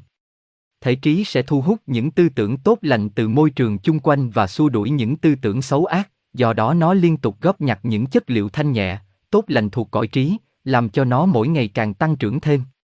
Khi thời giờ đến, cuối cùng con người rũ bỏ thể xác và thể vía, để qua cõi trí, họ sẽ mang theo những chất liệu họ đã góp nhặt vào cõi thượng giới, mà chỉ những gì chứa đựng trong tâm thức thích hợp với vùng nó thuộc về. Con người sẽ dùng thời gian sống ở cõi trời chân phúc để đào luyện mọi chất liệu được tích trữ thành những khả năng và năng lực. Vào cuối thời gian ở cõi trời chân phúc, thể trí sẽ trao lại cho nhân thể những đặc tính mà nó đã đào luyện, để chúng được mang vào kiếp tái sinh tới. Khi con người đầu thai, những khả năng này sẽ tự bao bọc trong chất liệu của những cảnh sắc tướng thuộc cõi thượng giới, tạo nên thể trí mới cho kiếp sống sắp đến. Thể trí mới này có cơ cấu và phát triển nhiều hơn thể trí kiếp trước. Những khả năng cũng sẽ biểu hiện trong thể vía và thể xác mới như những khả năng bẩm sinh mà đứa trẻ có được khi vào đời. Trong suốt kiếp sống hiện tại, chúng ta góp nhặt những chất liệu theo cách thức mà chúng ta đã phát họa. Trong cuộc sống ở cõi trời chân phúc, chúng ta đào luyện những chất liệu này, biến những cố gắng riêng rẽ của tư tưởng thành khả năng của tư tưởng, thành những hoạt động và năng lực trí tuệ. Đó là sự thay đổi lớn lao được thực hiện trong suốt cuộc sống ở cõi trời chân phúc. Vì những khả năng này tùy thuộc những điều tốt lành góp nhặt trong cuộc sống ở thế gian, chúng ta không từ bỏ một cố gắng nào từ bây giờ. Thể trí của kiếp sau tùy thuộc vào việc mà chúng ta đang làm cho thể trí hiện tại. Như thế, chúng ta thấy thời gian ở cõi trời chân phúc rất quan trọng trong sự tiến hóa của con người, nếu những sinh hoạt và thời gian ở cõi trời chân phúc bị giới hạn, phẩm chất trí tuệ mà con người mang trở lại khi tái sinh cũng bị giới hạn. Chúng ta không thể tách rời một kiếp sống này khỏi kiếp sống khác, và cũng không có phép lạ nào tạo ra một sự vật từ chỗ không có gì. Nhân quả cho chúng ta thu hoạch những gì chúng ta đã gieo, và mùa gặt ít ỏi hay phong phú tùy theo sự vun trồng của chúng ta. Có lẽ chúng ta sẽ hiểu rõ hơn sinh hoạt tự động của thể trí, khi chúng ta xét đến bản chất của những chất liệu từ đó nó rút ra để tạo thành cơ cấu của nó. Thể trí liên kết với trí vũ trụ, Universal Min, trong chính bản chất là kho dự trữ mọi chất liệu từ đó nó rút ra. Những chất liệu này tạo ra mọi loại rung động khác nhau về phẩm chất cũng như năng lực, tùy theo cách thức chúng phối hợp. thể trí tự động rút vào nó chất liệu từ kho chứa tổng quát, nó có thể duy trì những phối hợp đã có sẵn, vì giống như trong thể xác, những phần tử trong thể trí luôn luôn thay đổi, và những phần tử rời bỏ thể trí, để lại chỗ cho những phần tử tương tự thế vào. Nếu một người tự thấy mình có những khuynh hướng xấu xa và muốn thay đổi, người ấy tạo nên một loạt trung động mới. Khi ấy, thể trí đã khuôn đúc để đáp ứng những rung động cũ, sẽ chống lại những rung động mới, từ đó gây ra xung đột và đau khổ. Nhưng dần dần, những phần tử cũ bị loại ra ngoài và được thay vào bởi những phần tử mới, đáp ứng với những rung động mới. Chính năng lực đáp ứng đối với những rung động mà thể trí bị thu hút từ bên ngoài, nó thay đổi chất liệu trong cơ cấu, những rung động của nó trở nên đối kháng với sự xấu ác và thu hút đối với sự tốt lành.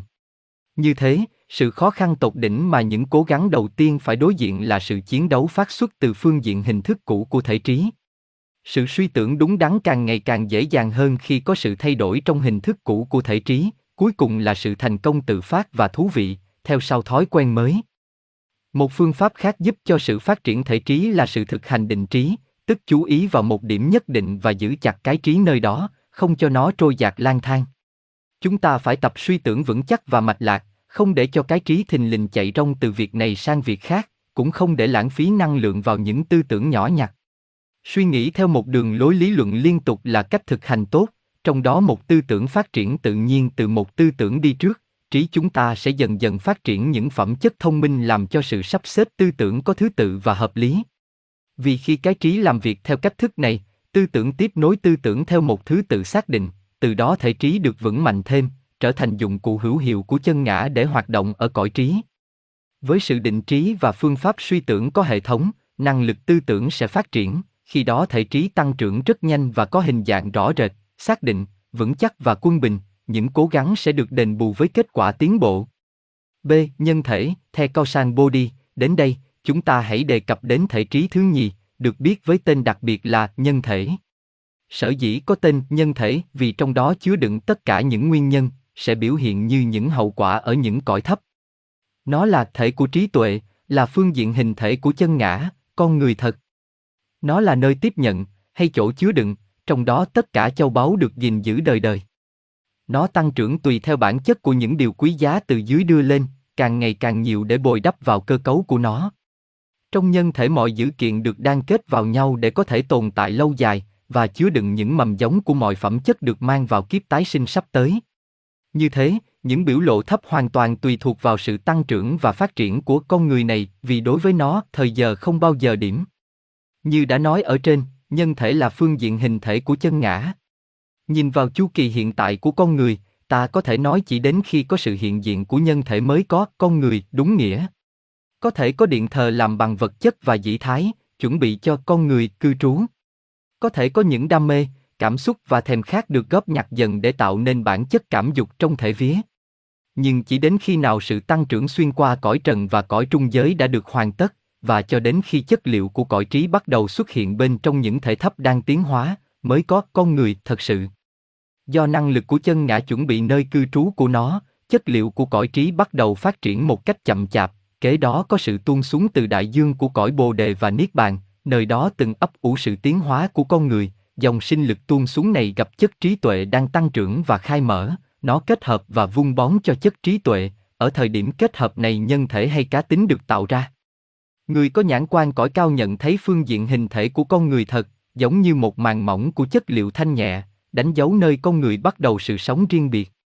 Tấm màn mỏng này không màu sắc bằng chất liệu thanh nhẹ là cái thể trường tồn xuyên qua toàn thể cuộc tiến hóa của con người, và tất cả những kiếp luân hồi được sâu vào sinh mệnh tuyến, Sutramta, hay sợi chỉ bản ngã, Threshold. Theo định luật tự nhiên, nhân thể là nơi chứa đựng mọi thuộc tính cao quý, hài hòa, cho nên nó trường tồn. Chính nó đánh dấu sự phát triển của con người và giai đoạn tiến hóa mà họ đạt được. Mỗi tư tưởng bác ái, vị tha, mỗi tình cảm trong sạch và cao thượng đều được đem lên làm chất liệu xây dựng nên nhân thể. Chúng ta hãy xét cuộc sống của một người bình thường để xem có bao nhiêu điều trong cuộc sống của họ được đem lên để xây dựng nhân thể. Chúng ta hãy tưởng tượng nhân thể như một màn mỏng, mịn màng, khi con người phát triển và tiến hóa, nó càng ngày càng vững mạnh, màu sắc đẹp đẽ, linh hoạt, chiếu sáng lộng lẫy hơn, và độ lớn cũng tăng trưởng hơn. Vào giai đoạn tiến hóa thấp, con người không có nhiều dấu hiệu về phẩm chất tinh thần, trái lại có nhiều biểu hiện đam mê, thèm khát. Họ mong muốn và chú trọng trong việc tìm kiếm những cảm giác. Dường như sự sống bên trong con người đưa ra một ít chất liệu thanh nhẹ trong cơ cấu của nó, từ đó được góp nhặt để tạo ra thể trí. Thể trí đưa một phần của chính nó vào cõi trung giới, để tiếp xúc với thể vía và trở nên liên kết với thể vía, như thế cầu nối được thành lập giữa thể vía và thể trí. Con người gửi tư tưởng xuống xuyên qua cầu nối này, vào thế giới của cảm giác, đam mê thú tính, khi đó tư tưởng trộn lẫn với mọi cảm xúc và đam mê thú tính này. Như vậy thể trí trở nên vướng mắc vào thể vía, gắn bó vào thể vía, cho đến lúc chết cũng khó tách rời ra. Nếu trong cuộc sống trần gian, một người có tư tưởng vị tha, có lòng phụng sự những người họ thương mến, có vài hành động hy sinh để giúp đỡ bạn bè, người ấy sẽ tạo nên vài tính tốt có thể tồn tại lâu dài, có bản chất thuộc cõi cao cả. Những đặc tính này có thể được mang lên và trở thành chất liệu của nhân thể, làm cho nó đẹp đẽ và màu sắc tươi tốt hơn. Có lẽ trong suốt kiếp sống một người bình thường, chỉ có rất ít những điều có thể cung cấp như thực phẩm cho sự phát triển con người thật. Như thế, sự phát triển rất chậm chạp vì những khuynh hướng xấu ác do vô minh tạo ra và lớn mạnh do sự lặp đi lặp lại, mầm mống của những khuynh hướng này thu rút vào trạng thái tiềm ẩn nơi thể vía, đến lúc thể vía tan rã, chúng sẽ phân tán trong cõi trung giới. Những khuynh hướng xấu ác này cũng rút vào nằm tiềm ẩn trong thể trí, nhưng ở cõi trời chân phúc không có chất liệu cho chúng biểu lộ. Khi đến lượt thể trí tan rã, chúng rút vào nhân thể và vẫn nằm tiềm ẩn ở đó. Những khuynh hướng này sẽ được biểu lộ ra ngoài vào lúc linh hồn đầu thai trở lại thế gian, khi đến cõi trung giới chúng tái xuất hiện như những khuynh hướng xấu ác mang theo từ quá khứ. Như thế, nhân thể có thể được xem như kho chứa những điều xấu ác cũng như điều tốt lành, tức tất cả những gì còn lại sau khi những thể thấp đã tan rã. Nhưng điều tốt lành được bổ sung vào cơ cấu của nhân thể và giúp nó tăng trưởng, trong khi điều xấu ác vẫn ở trạng thái tiềm ẩn và duy trì như những mầm giống, ngoại trừ trường hợp được ghi nhận sau đây. Trong cuộc sống, nếu con người chủ tâm suy tưởng để hoạch định công việc xấu ác, điều này sẽ gây tổn thương nhiều hơn cho nhân thể, thay vì chỉ nằm ở trạng thái tiềm ẩn trong nhân thể như mầm giống gây đau khổ và tội lỗi tương lai. Tư tưởng xấu ác không giúp cho sự tăng trưởng của con người thật, hơn nữa khi nó tinh tế và bền bỉ, nó sẽ làm mất đi một phần bản tính con người. Nếu một người duy trì mãi một tật xấu, tiếp tục theo đuổi việc ác, thể trí sẽ vướng mắc chặt chẽ vào thể vía cho đến nỗi sau khi chết nó không thể hoàn toàn giải thoát ra khỏi thể vía, và một phần cơ cấu của nó bị xé rời khỏi nó. Đến khi thể vía tan rã, phần thể trí bị vướng mắc này sẽ được trả trở lại vào cõi trí và coi như người ấy bị mất phần này vĩnh viễn. Nếu chúng ta nghĩ đến hình ảnh nhân thể con người như một màng mỏng hay bong bóng, nó sẽ bị mỏng đi do nếp sống đồi bại của con người, không những sự phát triển bị chậm lại, mà còn gây khó khăn trong việc kiến tạo. Khả năng tăng trưởng của nhân thể bị ảnh hưởng, không thể phát triển thêm mà còn có thể bị hao mòn phần nào. Trong trường hợp bình thường, sự thiệt hại cho nhân thể chỉ giới hạn như thế.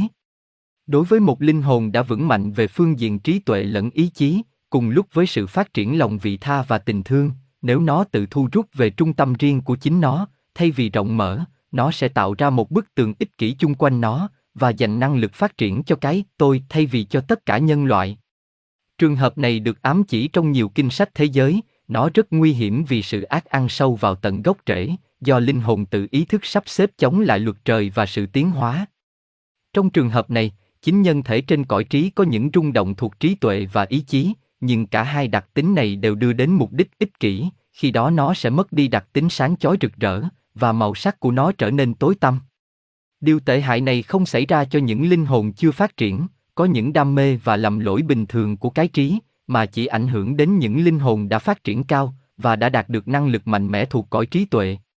Như thế, chính sự tham vọng, tự đắc và quyền năng của trí tuệ được sử dụng cho những mục đích ích kỷ, nguy hiểm hơn nhiều và gây nhiều hậu quả tai hại hơn những sai lầm thuộc bản chất thấp. Vì thế có câu, người do thái giáo nghiêm khắc thường cách xa cõi trời hơn người chủ quán rượu và người tội lỗi. Những người bàn môn tả đạo thường phát triển theo con đường này, họ chiến thắng đam mê và dục vọng, phát triển ý chí và những quyền năng trí tuệ cao, không phải để tự nguyện hiến dân như một năng lực trợ giúp cho sự tiến hóa của toàn thể, mà để tóm thu tất cả về cho họ và giữ chặt chứ không chia sớt. Với những tính chất này, họ phân cách và chống lại sự kết hợp, họ cố gắng làm chậm sự tiến hóa thay vì thúc đẩy nó. Họ phát ra những rung động bất hòa thay vì hòa hợp với toàn thể, điều này làm phương hại đến linh hồn, vì họ mất hết cơ hội tiến hóa. Khi bắt đầu hiểu biết một phần nào về nhân thể, chúng ta coi sự tiến hóa như mục đích xác định trong đời sống chúng ta. Chúng ta phải cố gắng suy tưởng một cách không ích kỷ để làm cho nhân thể tăng trưởng và linh hoạt. Con người tiến hóa từ đời này qua đời khác, từ thế kỷ này qua thế kỷ khác, từ thiên niên kỷ này qua thiên niên kỷ khác. Chúng ta có thể cố ý thúc đẩy sự tiến hóa này bằng cách làm việc hòa điệu với ý chí thiên liêng và thực hành mục đích của kiếp sống chúng ta. Khi được đang vào cấu trúc của nhân thể, không có điều tốt nào sẽ bị mất đi, không điều gì bị tan biến, vì đây là con người thật sự, sống vĩnh viễn. Chúng ta vừa nhận thấy theo luật tiến hóa, mọi điều xấu ác trong nhất thời dù mạnh mẽ đến đâu, đều mang trong nó mầm mống tự hủy diệt, trong khi mọi điều tốt lành đều có trong nó hạt giống bất tử. Điều bí nhiệm nằm trong sự kiện là mọi điều xấu ác thì không hòa điệu, và tự nó chống lại luật vũ trụ, cho nên không sớm thì muộn cũng bị luật vũ trụ chống lại, phá vỡ và nghiền nát nó thành tro bụi. Trái lại, mọi điều tốt lành, hòa điệu với luật, được trợ lực bởi luật, trở thành một thành phần của dòng tiến hóa, và như thế, không phải chính chúng ta làm điều đúng, mà là thiên nhiên làm, do đó nó không thể nào mất, không bao giờ bị hủy diệt. Đến đây chúng ta thấy không phải con người chỉ hy vọng suông, mà chắc chắn sẽ đạt được chiến thắng cuối cùng. Sự phát triển có thể chậm chạp nhưng vững mạnh, con đường có thể dài đằng đẵng, nhưng sẽ có đoạn cuối. Cá tính hay chân ngã chúng ta đang tiến hóa, không thể bị hủy diệt. Do ngu dốt, con người làm cho sự tiến hóa bị chậm trễ, tuy nhiên, những gì mà chúng ta góp phần vào sự tiến hóa, dù nhỏ nhặt, sẽ tồn tại vĩnh viễn, và là sở hữu của chúng ta qua mọi thời đại tương lai. Những dẫn thể khác Ô thơ vây treo Chúng ta có thể đi một bước xa hơn, nhưng khi làm thế, chúng ta phải vào một vùng rất cao cả, gần như ngoài tầm con đường chúng ta, dù trong sự tưởng tượng. Vì nhân thể không phải một thể cao nhất, và chân ngã không phải thượng trí, manas, mà là thượng trí kết hợp và thâm nhập trong bồ đề, Buddhi. Đây là kết quả sự tiến hóa của nhân loại, điểm cuối cùng của bánh xe luân hồi sinh tử. Bên trên cõi thượng giới mà chúng ta đã nói đến, còn có một cõi cao hơn, đôi khi được gọi là cõi của trạng thái tâm thức tinh thần cao siêu, Turiya, hay cõi của tuệ giác, Buddhi. Ở cõi này, dẫn thể của tâm thức là thể tinh thần, còn được gọi là thể bồ đề hay thể phúc lạc, Anandami, mà người tu sĩ thiền định có thể thâm nhập vào, và trong đó họ nếm mùi phúc lạc vĩnh cửu của thế giới huy hoàng. Ở trạng thái này, thiền gia nhận ra trong tâm thức chính mình sự đồng nhất với tất cả, điều này trở thành một sự kiện của kinh nghiệm, chớ không chỉ là một niềm tin thông minh. Đối với người đã phát triển năng lực, minh triết và tình thương cao thượng, sẽ có ngày họ bước qua một cửa lớn, đánh dấu một giai đoạn nổi bật trên đường tiến hóa, đó là cánh cửa của sự điểm đạo. Người đạo đồ được Đức Thầy hướng dẫn đi xuyên qua khỏi cửa và tiến lên lần đầu tiên vào thể Bồ Đề, để có được kinh nghiệm về sự đồng nhất hiện tồn giữa những chia rẽ đa dạng của thế giới vật chất. Người đạo đồ cũng nhận thấy sự đồng nhất hiện hữu giữa những chia rẽ đa dạng nơi cõi trung giới và ngay cả cõi trí. Khi vượt lên khỏi những cõi thấp, người đạo đồ khoác vào thể Bồ Đề, lần đầu tiên có kinh nghiệm về sự đồng nhất và nhận thấy sự chia rẽ chỉ thuộc vào ba cõi thấp. Họ cảm thấy là một với tất cả, mà tâm thức của chính họ không bị mất, tâm thức họ có thể bành trướng và bao gồm tâm thức mọi người, đúng ra nó trở thành một với những tâm thức khác. Đây là sự hợp nhất mà sau đó con người luôn luôn khao khát có trở lại, sự hợp nhất họ đã cảm nhận rất thật, mà ở những cõi thấp không thể nào có được dù hết sức cố gắng. Kinh nghiệm này vượt quá những giấc mơ cao tột của họ, và họ nhận thấy tất cả nhân loại là một với bản ngã thâm sâu nhất của họ. À, những thể tạm thời, khi nói đến những thể của con người, chúng ta không thể không đề cập đến vài thể khác có tính chất tạm thời, đúng ra ta có thể gọi chúng là các thể nhân tạo. Khi xuất ra khỏi thể xác, một người có thể sử dụng thể vía, và cho đến khi nào họ còn hoạt động trong thể vía, họ còn bị giới hạn ở cõi trung giới. Tuy nhiên, nếu họ có thể sử dụng được thể trí, lao ở manas hay hạ trí, để vào vùng trí tuệ, từ vùng này họ có thể qua cõi trung giới và cõi trần mà không bị ngăn trở. Cái thể được sử dụng ở đây thường được gọi là thể ảo ảnh, Mayavi Rupa, có thể nói đây là thể trí được tái sắp xếp để hoạt động riêng biệt. Người ấy đã tạo ra một chân dung của chính họ theo khuôn mẫu thể trí họ, trau chuốt nó theo hình ảnh mà họ muốn. Trong cái thể nhân tạo tạm thời này, họ tự do đi xuyên qua ba cõi theo ý muốn, vượt trên những giới hạn của nhân loại bình thường. Đây là thể nhân tạo thường được nói đến trong những sách thông thiên học, trong thể này một người có thể du hành từ nơi này đến nơi khác, họ cũng có thể đi qua cõi trí tuệ để học hỏi những chân lý mới, góp nhặt kinh nghiệm, và đem những điều quý báu vừa góp nhặt được về cho tâm thức lúc thức. Lợi điểm trong việc sử dụng thể cao này là nó không bị nhầm lẫn và mê hoặc ở cõi trung giới như đối với thể vía. Những giác quan thể vía không được huấn luyện thường đưa đến lầm lạc, cần phải có nhiều kinh nghiệm ở cõi trung giới mới có thể đưa ra những tường trình đáng tin cậy. Nhưng đối với thể trí nhân tạo tạm thời, sẽ không có sự nhầm lẫn, nó thấy với một nhãn quan đúng đắn, nghe với một nhĩ quan trung thực.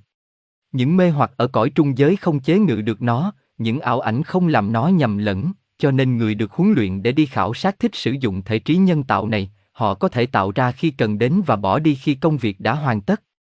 Có những thể tạm thời khác cũng được gọi là thể ảo ảnh, Mayavi Rupa, nhưng tốt hơn chúng ta nên giới hạn từ ngữ này cho thể trí tạm thời vừa nói đến ở trên.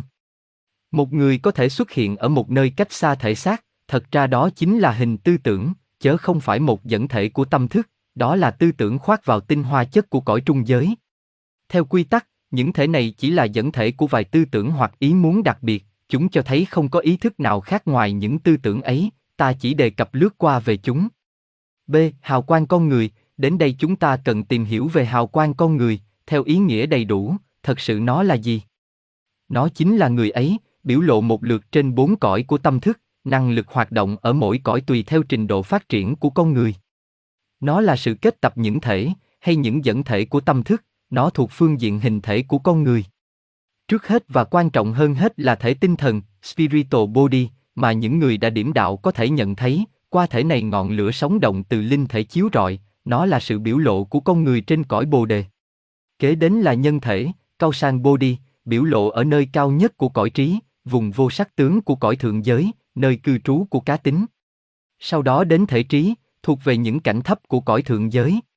Kế tiếp theo thứ tự là thể vía, thể phách và thể xác đậm đặc, mỗi thể được tạo nên bởi chất liệu thuộc vùng riêng của nó và biểu lộ đặc tính con người khi họ ở trong mỗi cảnh ấy.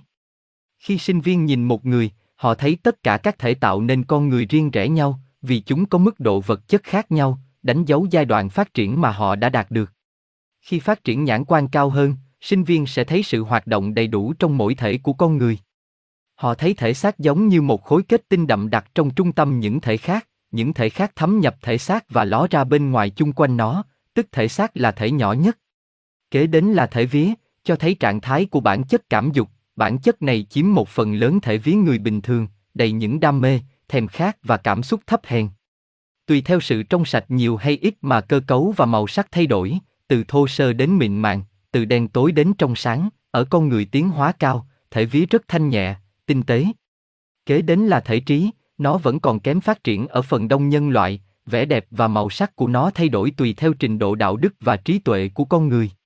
Kế đến là nhân thể, rất khó nhận thấy ở hầu hết người bình thường, phải xem xét rất cẩn thận mới có thể thấy được, nó phát triển rất ít, giống như một màn mỏng manh, màu sắc lật lạc, hoạt động rất yếu ớt. Nhưng khi nhìn vào một linh hồn tiến hóa cao, một hình ảnh con người tốt đẹp đập vào mắt ta, ánh sáng rực rỡ, màu sắc huy hoàng thanh nhã cho thấy những sắc thái rất tinh khiết và đẹp đẽ, khác với màu sắc ở những cõi thấp. Ngoài ra có những màu sắc chỉ hiện hữu ở cõi cao cho thấy sự tăng trưởng về phẩm chất và năng lực của con người. Người có phước lành, may mắn được thấy một trong những vị cao cả xuất hiện như một hình thể sống động, hùng vĩ, với màu sắc sáng chói huy hoàng, đẹp không thể tả, và lộng lẫy ngoài sức tưởng tượng. Trong tương lai, đến một ngày nào đó tất cả chúng ta sẽ trở nên giống như các ngài, vì sự toàn thiện mà các ngài có đang ở trạng thái tiềm ẩn trong mọi người chúng ta. Có một điểm thực hành về vấn đề hào quang cần được ghi nhận sau đây. Ta có thể tự bảo vệ một cách hiệu quả chống lại sự xâm nhập của những tư tưởng bên ngoài, bằng cách dùng chất liệu hào quang để tạo nên một bức tường hình cầu chung quanh ta. Hào quang đáp ứng rất dễ dàng đối với xung động của tư tưởng, với sự cố gắng tưởng tượng, ta hình dung viền bên ngoài nó đông đặc lại thành một lớp vỏ, như thế ta tạo nên một bức tường bảo vệ chung quanh ta. Lớp vỏ này sẽ ngăn cản sự xâm nhập của những tư tưởng trôi dạt đầy dẫy trong cõi trung giới, không cho chúng quấy rầy như chúng thường làm đối với cái trí không được huấn luyện. Đôi khi ta cảm thấy sinh lực bị kiệt quệ, đặc biệt khi ta tiếp xúc với người hút sinh lực những kẻ kế cận một cách vô ý thức, điều này có thể được ngăn ngừa bằng cách tạo nên lớp vỏ bảo vệ, đối với bất cứ người nào nhạy cảm, và người nào bị kiệt quệ sinh lực vì nguyên nhân kể trên, cần tạo lớp vỏ bảo vệ này. Đây là quyền năng tư tưởng tác dụng lên chất liệu thanh nhẹ để tạo nên lớp vỏ bao bọc chung quanh bạn. Chúng ta nhận thấy những người chung quanh ta ở vào những trình độ phát triển khác nhau, các thể của họ cho thấy họ ở vào thời điểm nào trên đường tiến hóa. Hào quang cho thấy bản chất đúng thật của con người, chúng ta tô đắp thêm vào nó khi sự sống thực của chúng ta tăng trưởng, chúng ta thanh lọc hóa nó khi những kiếp sống của chúng ta trong sạch, cao quý, chúng ta đang vào nó những phẩm chất càng ngày càng cao hơn. Đề cập về sự sống, có một triết lý nào khác đầy hy vọng, đầy sức mạnh và đầy niềm vui hơn triết lý này không? Nhìn khắp nhân loại bằng mắt trần, ta thấy toàn sự suy đồi, đau khổ, vô vọng. Nhưng khi quan sát bằng nhãn quan cao hơn, ta thấy nhân loại xuất hiện dưới một phương diện hoàn toàn khác. Thật ra ta vẫn thấy sự đau khổ và suy đồi, nhưng ta biết rằng chúng chỉ tạm thời, chúng thuộc về giai đoạn non trẻ của nhân loại, và nhân loại sẽ vượt qua nó. Ta chưa thấy được triển vọng cao cả ở những người còn thấp kém, giả man, nhưng với thời gian họ sẽ tiến bộ.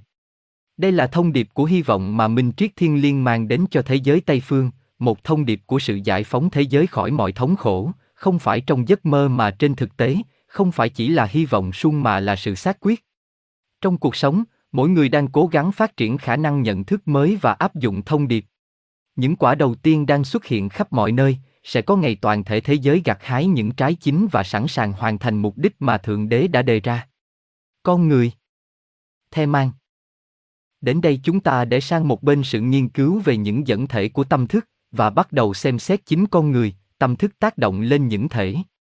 Có nghĩa là chúng ta không chú trọng đến những thể mà chú trọng đến thực thể tác động bên trong những thể. Khi đề cập đến con người, tôi muốn nói đến cá nhân tiếp tục đi qua từ đời sống này đến đời sống khác. Con người vào những thể rồi lại rời bỏ chúng, và cứ thế lặp đi lặp lại, nó tăng trưởng chậm chạp theo thời gian, phát triển bằng cách góp nhặt và đồng hóa những kinh nghiệm, nó tồn tại trên vùng cao của cõi trí tuệ. Con người này là chủ đề chúng ta nghiên cứu, nó xuống và sinh hoạt trong ba cõi mà chúng ta đã biết, cõi vật chất, cõi tình cảm và cõi trí tuệ. Con người bắt đầu kinh nghiệm bằng cách phát triển ý thức bản ngã ở cõi vật chất. Nơi đây xuất hiện cái chúng ta gọi là tâm thức thức tỉnh, mà mọi người đều quen thuộc, nó làm việc xuyên qua não bộ và hệ thần kinh. Nhờ nó, chúng ta suy luận theo đường lối thông thường, nhờ nó chúng ta nhớ được những sự việc quá khứ thuộc kiếp hiện tại và xét đoán những công việc trong đời sống. Tất cả những khả năng tinh thần của ta là kết quả do công trình của con người xuyên qua những giai đoạn trong cuộc hành trình đã qua. Khi con người phát triển, tiến bộ từ đời này qua đời khác, ý thức bản ngã trở nên càng ngày càng mạnh mẽ, tích cực và sống động hơn. Chúng ta thấy ở người hoàn toàn chưa phát triển, hoạt động trí tuệ của ý thức bản ngã có phẩm chất rất kém và số lượng rất giới hạn. Họ đang làm việc trong xác thân xuyên qua não bộ của thể xác đậm đặc và dị thái. Hệ thần kinh hữu hình và vô hình hoạt động nhưng rất vụng về. Nhận thức chưa được đúng đắn và trí tuệ rất thô sơ. Họ có một vài hoạt động trí tuệ thuộc loại ấu trĩ. Trí họ bận rộn với những sự vật nhỏ mọn, vui thích bởi những chuyện nhỏ nhặt. Những điều thu hút sự chú ý của họ có đặc tính vụn vặt. Họ thích ngồi bên cửa sổ nhìn ra ngoài đường phố bận rộn, ngắm nhìn và nhận xét những bộ hành và xe cộ đi qua. Họ vui thích hả hê nếu thấy một người ăn mặc đàng hoàng bị trật té vào vũng nước, hay bị chiếc xe chạy qua tạt nước tung tóe đầy người. Trong chính họ không có nhiều điều bận biệu để họ phải chú ý, do đó trí họ luôn luôn chạy ra bên ngoài để có được cảm giác đang sống. Đó là một trong những đặc tính chính, thuộc vào giai đoạn thấp của sự phát triển trí tuệ, và con người luôn tìm kiếm những cảm giác thô bạo. Trong giai đoạn này, con người làm việc ở cấp độ thể xác và thể phách, sắp xếp chúng theo thứ tự để có thể đóng vai trò những dẫn thể của tâm thức. Con người cần bảo đảm rằng họ đang cảm nhận và học hỏi để phân biệt sự vật từ những cảm giác mạnh bạo và sống động. Đây là một giai đoạn phát triển cần thiết, dù chỉ là sơ cấp, nếu không có giai đoạn này, con người sẽ tiếp tục bị nhầm lẫn giữa tiến trình bên trong và bên ngoài dẫn thể của họ. Họ phải học hỏi những mẫu tự của cái ngã và cái phi ngã bằng cách phân biệt giữa những vật thể gây va chạm và những cảm giác tạo ra bởi những va chạm đó, nói cách khác, giữa tác nhân kích thích và cảm giác. Ta thường thấy những hạng người thấp nhất thuộc giai đoạn này, tụ tập ở những góc đường, lang thang lười biếng đứng dựa vào vách tường, thỉnh thoảng thốt ra những nhận xét đột ngột rồi cười săn sặc, hoặc tự nhiên phá lên cười một cách trống rỗng. Nếu có thể nhìn bên trong não bộ của họ, ta sẽ thấy họ đang nhận những ấn tượng lờ mờ từ những vật thể đi qua trước mặt, mối liên kết giữa những ấn tượng này và những ấn tượng tương tự rất lỏng lẻo. Những ấn tượng chất chứa giống một đống sỏi đá, hơn là một bức tranh ghép từng mảnh một cách khéo léo. Để nghiên cứu cách thức não bộ thể xác và thể phách trở thành những dẫn thể của tâm thức, chúng ta trở lại sự phát triển đầu tiên của ngã thức, Ans hay Amkara, một giai đoạn được thấy ở những động vật thấp. Những rung động gây nên bởi sự va chạm từ sự vật bên ngoài được tạo ra trong não bộ, từ đó truyền vào thể vía, và tâm thức cảm nhận chúng như những cảm giác, trước khi có mối liên kết giữa những cảm giác này với sự vật gây nên chúng, mối liên kết này là một tác động xác định của trí tuệ, hay một sự nhận thức. Khi bắt đầu có nhận thức, tâm thức sử dụng não bộ xác thân và thể phách như một dẫn thể cho chính nó, do phương tiện từ đó nó thu thập được kiến thức từ thế giới bên ngoài. Nhân loại đã vượt qua giai đoạn này từ lâu, nhưng chúng ta có thể thấy nó lặp lại một lúc ngắn khi tâm thức tiếp nhận một não bộ mới lúc tái sinh. Đứa trẻ bắt đầu ghi nhận, tức liên hệ một cảm giác xảy ra trong nó, với một ấn tượng được tạo ra trên lớp vỏ mới, hay dẫn thể của nó bởi một sự vật bên ngoài, và như thế nó nhận ra sự vật. Sau một thời gian, sự nhận thức một vật bên ngoài không còn cần thiết để tạo ra hình ảnh trong tâm thức, nó có thể tự hồi nhớ dáng vẻ của vật khi nó không tiếp xúc với vật bằng giác quan. Sự nhận thức bằng trí nhớ như thế là một ý tưởng, một khái niệm, một tâm ảnh, chúng tích tụ thành nơi chứa để tâm thức góp nhặt từ thế giới bên ngoài. Giai đoạn đầu của tác động này là sự sắp xếp những ý tưởng, mở đầu cho khả năng suy luận. Khả năng suy luận bắt đầu bằng sự so sánh những ý tưởng với nhau, kế đó suy ra sự liên hệ giữa chúng do sự xảy ra đồng thời hay nối tiếp nhau của hai hay nhiều sự việc từ lúc này đến lúc khác. Trong tiến trình này, tâm thức thu về bên trong chính nó, mang theo những ý tưởng mà nó đã nhận thức xong. Tâm thức tiếp tục thêm vào những ý tưởng này vài điều của chính nó, khi ấy nó suy ra một chuỗi nối tiếp nhau, sự việc này liên hệ đến sự việc kia như nguyên nhân và hiệu quả. Sau khi đã suy ra một chuỗi sự kiện nối tiếp nhau, nó bắt đầu rút ra kết luận, ngay cả tiên đoán những sự việc sẽ xảy ra trong tương lai. Như thế, khi có sự nhận thức về nguyên nhân xuất hiện, nhận thức về hiệu quả được chờ đợi xảy ra theo sau. Một lần nữa, khi so sánh những ý tưởng, tâm thức nhận thấy có nhiều ý tưởng chứa một hay nhiều yếu tố giống nhau, trong khi phần còn lại khác nhau, nó bèn rút ra những đặc tính chung và xếp chúng lại thành một loại. Kế đến nó sắp xếp những sự vật có đặc tính chung và bao gồm chúng vào cùng một loại. Bằng cách này, nó dần dần sắp xếp vào một hệ thống có thứ tự những hỗn tạp của sự nhận thức, từ đó nó bắt đầu công việc trí tuệ và suy luận ra định luật từ sự nối tiếp có thứ tự của những hiện tượng và loại sự vật mà nó tìm thấy trong thiên nhiên. Tất cả những điều này là công việc của tâm thức bên trong và xuyên qua não bộ xác thân, nhưng chúng ta nhận thấy não bộ không thể thực thi một số công việc mà chúng ta sẽ bàn đến về sau. Não bộ chỉ tiếp nhận những rung động, tâm thức tác động trong thể vía, biến đổi những rung động này thành cảm giác. Trong thể trí, cảm giác được biến đổi thành nhận thức và tiếp tục sắp xếp những hỗn tạp thành một hệ thống có thứ tự. Thêm vào đó, hoạt động của tâm thức được soi sáng từ bên trên, với những tư tưởng không đến từ vật chất cõi trần, mà những tư tưởng này được phản ảnh trực tiếp từ trí vũ trụ. Đại luật của tư tưởng điều khiển mọi suy nghĩ, và chính tác động của sự suy nghĩ cho thấy sự hiện tồn trước kia của tư tưởng. Sự suy nghĩ được thực hiện bởi tư tưởng, và bên dưới tư tưởng, con người không thể suy nghĩ nếu không có tư tưởng. Mọi cố gắng trước kia của tâm thức để tác động trong thể xác đều mắc phải nhiều lỗi lầm, do sự nhận thức không hoàn hảo và sự suy luận sai lạc. Sự suy luận vội vàng và sự tổng hợp từ kinh nghiệm giới hạn, làm sai lạc nhiều kết luận được đưa ra. Do đó có một số quy tắc lý luận được đưa ra để rèn luyện khả năng suy tưởng và để tránh những lý lẽ sai trái thường có. Dù không được hoàn hảo, tuy nhiên con người vẫn cố gắng suy luận, đó là một dấu hiệu rõ rệt của sự phát triển, vì nó cho thấy con người đang thêm vài điều của chính họ vào những dữ kiện đến từ bên ngoài. Công việc thu thập những chất liệu do xác thân thực hiện. Khi cái trí liên kết hai nhận thức với nhau, nó cũng tạo nên một sự liên kết giữa những rung động từ đó nảy sinh sự nhận thức, đồng thời nó cũng gây nên những rung động tương ứng trong não bộ. Vì khi thể trí hoạt động, nó tác động trên thể vía, rồi đến thể dĩ thái và thể xác đậm đặc, làm cho chất thần kinh của thể xác rung động bởi những xung động truyền qua nó. Chính tác động này cho thấy như có sự phát ra điện lực và những dòng từ trường hoạt động giữa những phân tử và những nhóm phân tử, gây nên những liên hệ rất phức tạp. Những tác động này để lại lối mòn thần kinh, dọc theo đó một dòng từ điện khác sẽ chạy dễ dàng hơn. Nếu một nhóm phân tử có liên quan đến một trung động, được tâm thức làm cho hoạt động trở lại, tái lập ý tưởng đã được ghi ấn tượng lên chúng, sự xáo trộn được tạo ra sẵn sàng chạy dọc theo lối mòn được thành lập giữa nó và một nhóm khác bởi đường nối kết từ trước, và làm cho nhóm khác hoạt động. Sau khi biến đổi, rung động được đưa lên cái trí, tự trình bày như một ý tưởng kết hợp. Như thế, sự liên kết rất quan trọng, tác động này của não bộ đôi khi gây nhiều rắc rối, một trong những rắc rối đó là khi vài ý nghĩ điên rồ, ngớ ngẩn được nối kết với một ý tưởng nghiêm túc hoặc thiên liêng. Tâm thức gợi lên ý tưởng thiên liêng để chú tâm vào đó, nhưng thình lình hoàn toàn không có sự ưng thuận của nó, ý tưởng về khuôn mặt với nụ cười toe toét xâm nhập vào và đưa lên trên do tác động máy móc của não bộ, tự xông vào xuyên qua cánh cửa của điện thờ và làm ô uế nó.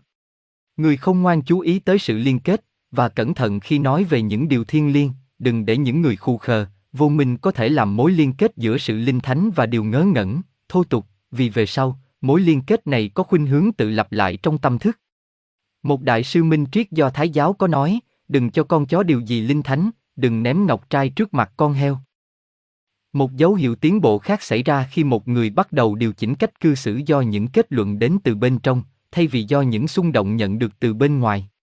Người ấy hành động do rút ra từ nơi tích trữ những kinh nghiệm của riêng họ, hồi nhớ những sự kiện xảy ra trong quá khứ, so sánh những kết quả đạt được bởi những đường lối hành động khác nhau trong quá khứ, và quyết định đường lối hành động nào được áp dụng trong hiện tại. Do quá khứ, họ bắt đầu dự báo, định lượng, tiên đoán tương lai, suy luận trước bằng cách nhớ lại những gì đã xảy ra, khi làm thế, họ tiến bộ rõ rệt như một con người. Hoạt động của họ có thể vẫn bị giới hạn trong não bộ xác thân, nhưng tâm thức họ đang phát triển và bắt đầu hành xử như một cá thể, biết chọn lựa con đường riêng thay vì trôi dạt thụ động theo hoàn cảnh, hoặc bị bắt buộc hoạt động theo một đường lối đặc biệt do sức ép từ bên ngoài. Khi ấy, con người tăng trưởng theo một đường lối nhất định, họ phát triển ngày càng nhiều cá tính và năng lực ý chí. Do sự khác nhau trong khía cạnh này mà có sự phân biệt giữa người ý chí mạnh mẽ và người ý chí mềm yếu. Người ý chí mềm yếu bị lôi kéo ra bên ngoài bởi sự thu hút và đẩy lui, trong khi người ý chí mạnh mẽ bị lôi kéo vào bên trong. Họ làm chủ hoàn cảnh bằng cách đưa vào những lực thích ứng, hướng dẫn bởi những kinh nghiệm từ kho tích trữ. Kho tích trữ này đã được họ góp nhặt và tích lũy trong nhiều kiếp sống, trở nên càng ngày càng sẵn sàng để sử dụng khi não bộ xác thân trở nên dễ tiếp nhận hơn. Kho tích trữ ở trong con người, nhưng họ có thể sử dụng được nhiều hay ít tùy theo họ có thể gieo ấn tượng lên tâm thức hồng trần nhiều hay ít. Chính con người có trí nhớ và suy luận, họ có thể xét đoán, chọn lựa và quyết định, nhưng họ phải làm tất cả những điều này xuyên qua não bộ xác thân và thể phách. Họ phải làm việc và tác động tùy theo xác thân, với cơ chế thần kinh và phần dĩ thái kiên kết với nó. Khi não bộ trở nên dễ gây ấn tượng hơn, và khi con người cải thiện chất liệu tạo cơ cấu của nó và kiểm soát nó nhiều hơn, họ có thể sử dụng nó để diễn đạt trung thực hơn. Chúng ta, những người đang sống, làm thế nào để huấn luyện những dẫn thể của tâm thức, để chúng trở thành những dụng cụ thích hợp hơn? Bây giờ, tạm gác qua sự phát triển vật chất của dẫn thể, chúng ta xét xem làm thế nào tâm thức huấn luyện dẫn thể để sử dụng nó như một dụng cụ của tư tưởng. Lúc nào con người cũng sẵn sàng chú ý đến việc cải thiện dẫn thể vật chất của họ, để làm nó hữu ích hơn, họ phải huấn luyện để nó đáp ứng nhanh chóng và liên tiếp nhau đối với những tín hiệu mà họ gửi đến nó. Để được như thế, não bộ phải có thể đáp ứng liên tiếp có thứ tự, và chính con người phải suy nghĩ theo thứ lớp liên tiếp nhau. Khi đó, con người gửi đến não bộ những xung lực nối tiếp theo thứ tự, khiến cho não bộ quen thuộc làm việc theo thứ tự do những nhóm tế bào nối kết nhau, thay vì những rung động không trật tự và không liên hệ nhau. Con người khởi xướng, não bộ bắt chước, nếu con người suy nghĩ cẩu thả, với những ý tưởng không liên kết nhau, sẽ gây ra thói quen trong não bộ và tạo nên những nhóm rung động không liên kết nhau. Có hai giai đoạn trong việc huấn luyện. Một, con người quyết định suy nghĩ có thứ tự, huấn luyện thể trí nối kết tư tưởng này đến tư tưởng kia, không để chúng phát ra một cách tình cờ, không chuẩn bị. Hai, bằng cách suy nghĩ như thế, con người huấn luyện não bộ cho nó rung động đáp ứng với tư tưởng của họ. Do đó những cơ quan xác thân, hệ thống thần kinh và dĩ thái sẽ có được thói quen làm việc có phương pháp, khi nào chủ nhân của chúng muốn, chúng sẽ đáp ứng nhanh chóng theo thứ tự hẳn hoi. Chúng ta thấy có sự khác biệt rõ rệt giữa dẫn thể của tâm thức được huấn luyện với dẫn thể của tâm thức không được huấn luyện, giống như sự khác biệt giữa những dụng cụ của một người thợ cẩu thả, để chúng dơ bẩn cùng lục, không thích hợp để sử dụng, với những dụng cụ của một người thợ cẩn thận, giữ gìn chúng sạch sẽ, sắc bén, để khi cần sử dụng đến anh ta có ngay theo ý muốn. Tương tự như thế, dẫn thể vật chất phải luôn luôn sẵn sàng đáp ứng theo ý muốn của cái trí. Cũng nên biết là khả năng của não bộ tăng trưởng liên tục, không bao giờ kiệt quệ. Vì mỗi xung động được gửi đến thể xác phải đi xuyên qua thể vía, nên cũng tạo hiệu quả trên thể vía. Như chúng ta biết, chất liệu trung giới đáp ứng với tư tưởng dễ dàng hơn chất liệu cõi trần, dĩ nhiên, hiệu quả của tư tưởng ở cõi trung giới cũng nhiều hơn. Khi được huấn luyện, thể vía có hình dạng rõ rệt và cơ cấu có tổ chức mạch lạc hơn. Khi con người biết cách chủ trị não bộ, biết định trí và có thể điều khiển tư tưởng theo ý muốn, họ có thể chủ động sự sinh hoạt trong giấc mơ, do đó giấc mơ trở nên trong sáng, hợp lý, có thể duy trì theo ý muốn và đem lại nhiều thông tin. Con người bắt đầu hoạt động trong dẫn thể thứ nhì của tâm thức, tức thể vía. Họ đang đi vào vùng thứ nhì, hay cõi của tâm thức, là một vùng rất rộng lớn, và đang sinh hoạt trong thể vía, tách rời khỏi thể xác. Chúng ta hãy dừng lại một lúc để so sánh sự khác biệt giữa hai người, cả hai đều hoàn toàn thức, đang hoạt động trong xác thân, một người chỉ dùng thể vía một cách vô ý thức, như một cầu nối giữa cái trí và não bộ, còn người kia sử dụng thể vía một cách có ý thức, như một dẫn thể. Nhãn quan của người thứ nhất rất tầm thường và giới hạn, thể vía của họ chưa phải là dẫn thể hữu hiệu của tâm thức. Người thứ hai có thể sử dụng thể vía, và không còn bị giới hạn bởi vật chất cõi trần. Người này có thể thấy xuyên qua xác thân, phía sau cũng như phía trước, vách tường và những vật chất mờ đục khác đối với họ trong sáng như kính, họ còn có thể thấy được hình thể và màu sắc ở cõi trung giới, và những hào quang, tinh linh vờ vờ. Nếu người này tham dự một buổi hòa nhạc, sẽ thấy những màu sắc giao hưởng đẹp lộng lẫy khi nhạc trỗi lên. Trong một buổi thuyết trình, họ thấy tư tưởng của thuyết trình viên với những hình dạng và màu sắc, như thế họ hiểu tư tưởng được trình bày hoàn toàn hơn đối với người chỉ nghe bằng lời nói. Đối với tư tưởng diễn đạt bằng biểu tượng, như chữ, cũng phát ra như những hình thức âm nhạc và màu sắc, và khoác vào chất liệu trung giới, ghi ấn tượng lên thể vía. Khi tâm thức hoàn toàn thức tỉnh trong thể vía, nó tiếp nhận và ghi lại toàn thể những ấn tượng thêm vào này. Nếu chịu tự quan sát kỹ lại chính mình, thính giả sẽ thấy được ý nghĩa mà diễn giả muốn trình bày, nhiều hơn lúc họ chỉ nghe bằng lời. Phần lớn thính giả tìm thấy trong trí nhớ họ nhiều hơn những gì diễn giả thốt ra, đôi khi có một loại gợi ý cho tư tưởng tiếp tục, như có sự gì đó nảy sinh chung quanh từ ngữ làm cho nó có ý nghĩa nhiều hơn khi nghe bằng tai. Kinh nghiệm này cho thấy thể vía đang phát triển, và khi con người chú ý vào tư tưởng của họ và sử dụng một cách vô ý thể vía, làm nó tăng trưởng và trở nên có tổ chức hơn. Sở dĩ con người không ý thức trong lúc ngủ là do thể vía chưa phát triển, hoặc thiếu sự nối kết có ý thức thức giữa thể vía và não bộ thể xác. Một người sử dụng thể vía trong lúc thức, gửi những dòng tư tưởng qua thể vía đến não bộ thể xác. Nếu não bộ người đó có thói quen nhận những ấn tượng từ bên ngoài một cách thụ động, họ sẽ không tiếp thu những ấn tượng đến từ thể vía, vì họ chưa quen sử dụng não bộ một cách độc lập. Hơn nữa, một người có thể tập sử dụng thể vía để hoạt động ở cõi trung giới, mà khi trở lại thể xác, họ không biết gì về những hoạt động đó. Họ dùng thể vía trong thế giới riêng của nó, trước khi có thể nối kết giữa cõi trung giới và cõi bên dưới. Cuối cùng họ thực hiện được sự nối kết, từ đó có thể đi từ dẫn thể này sang dẫn thể kia với đầy đủ tâm thức, và tự do sinh hoạt trên cõi trung giới. Người ấy có thể nới rộng vùng tâm thức tỉnh thức bao gồm cả cõi trung giới, và khi ở trong thể xác, họ vẫn sử dụng được hoàn toàn những giác quan thể vía.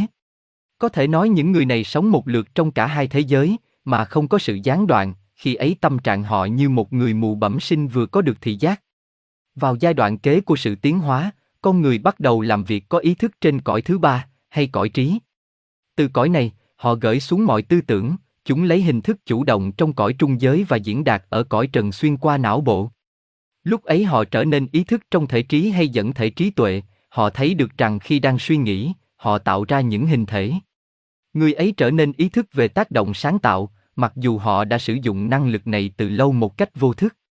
Có lẽ độc giả cũng nhớ trích dẫn một trong những lá thư về thế giới huyền bí, chân sư nói mọi người đều tạo ra hình tư tưởng, nhưng người bình thường tạo ra chúng một cách vô ý, trong khi các vị ở những trình độ điểm đạo tạo ra chúng một cách có ý thức. Ở vào trình độ phát triển này, năng lực hữu dụng của con người tăng lên rất nhiều, vì khi họ có thể tự ý tạo ra và định hướng một hình tư tưởng, thường được gọi là một tinh linh nhân tạo, họ có thể sử dụng nó làm việc ở nơi không thuận tiện cho họ đến đó bằng thể trí. Nhờ nó mà họ có thể làm công việc ở nơi xa giống như chính họ có mặt, họ kiểm soát những hình tư tưởng của họ từ nơi xa, trông chừng và hướng dẫn để chúng làm đúng theo ý họ muốn. Khi thể trí phát triển, con người sống và làm việc trong nó một cách có ý thức, họ cảm nhận được cuộc sống đầy đủ, rộng lớn ở cõi thường giới.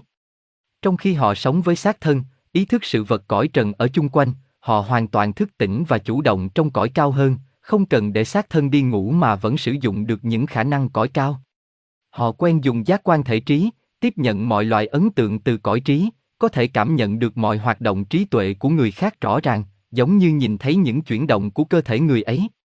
Khi con người đạt đến trình độ phát triển này, một trình độ tương đối trên trung bình, nhưng vẫn còn thấp nếu so sánh với ước vọng của họ, người ấy có thể hoạt động có ý thức trong dẫn thể thứ ba, tức thể trí, phát họa mọi công việc mà họ làm trong nó, và kinh nghiệm về năng lực cũng như giới hạn của nó.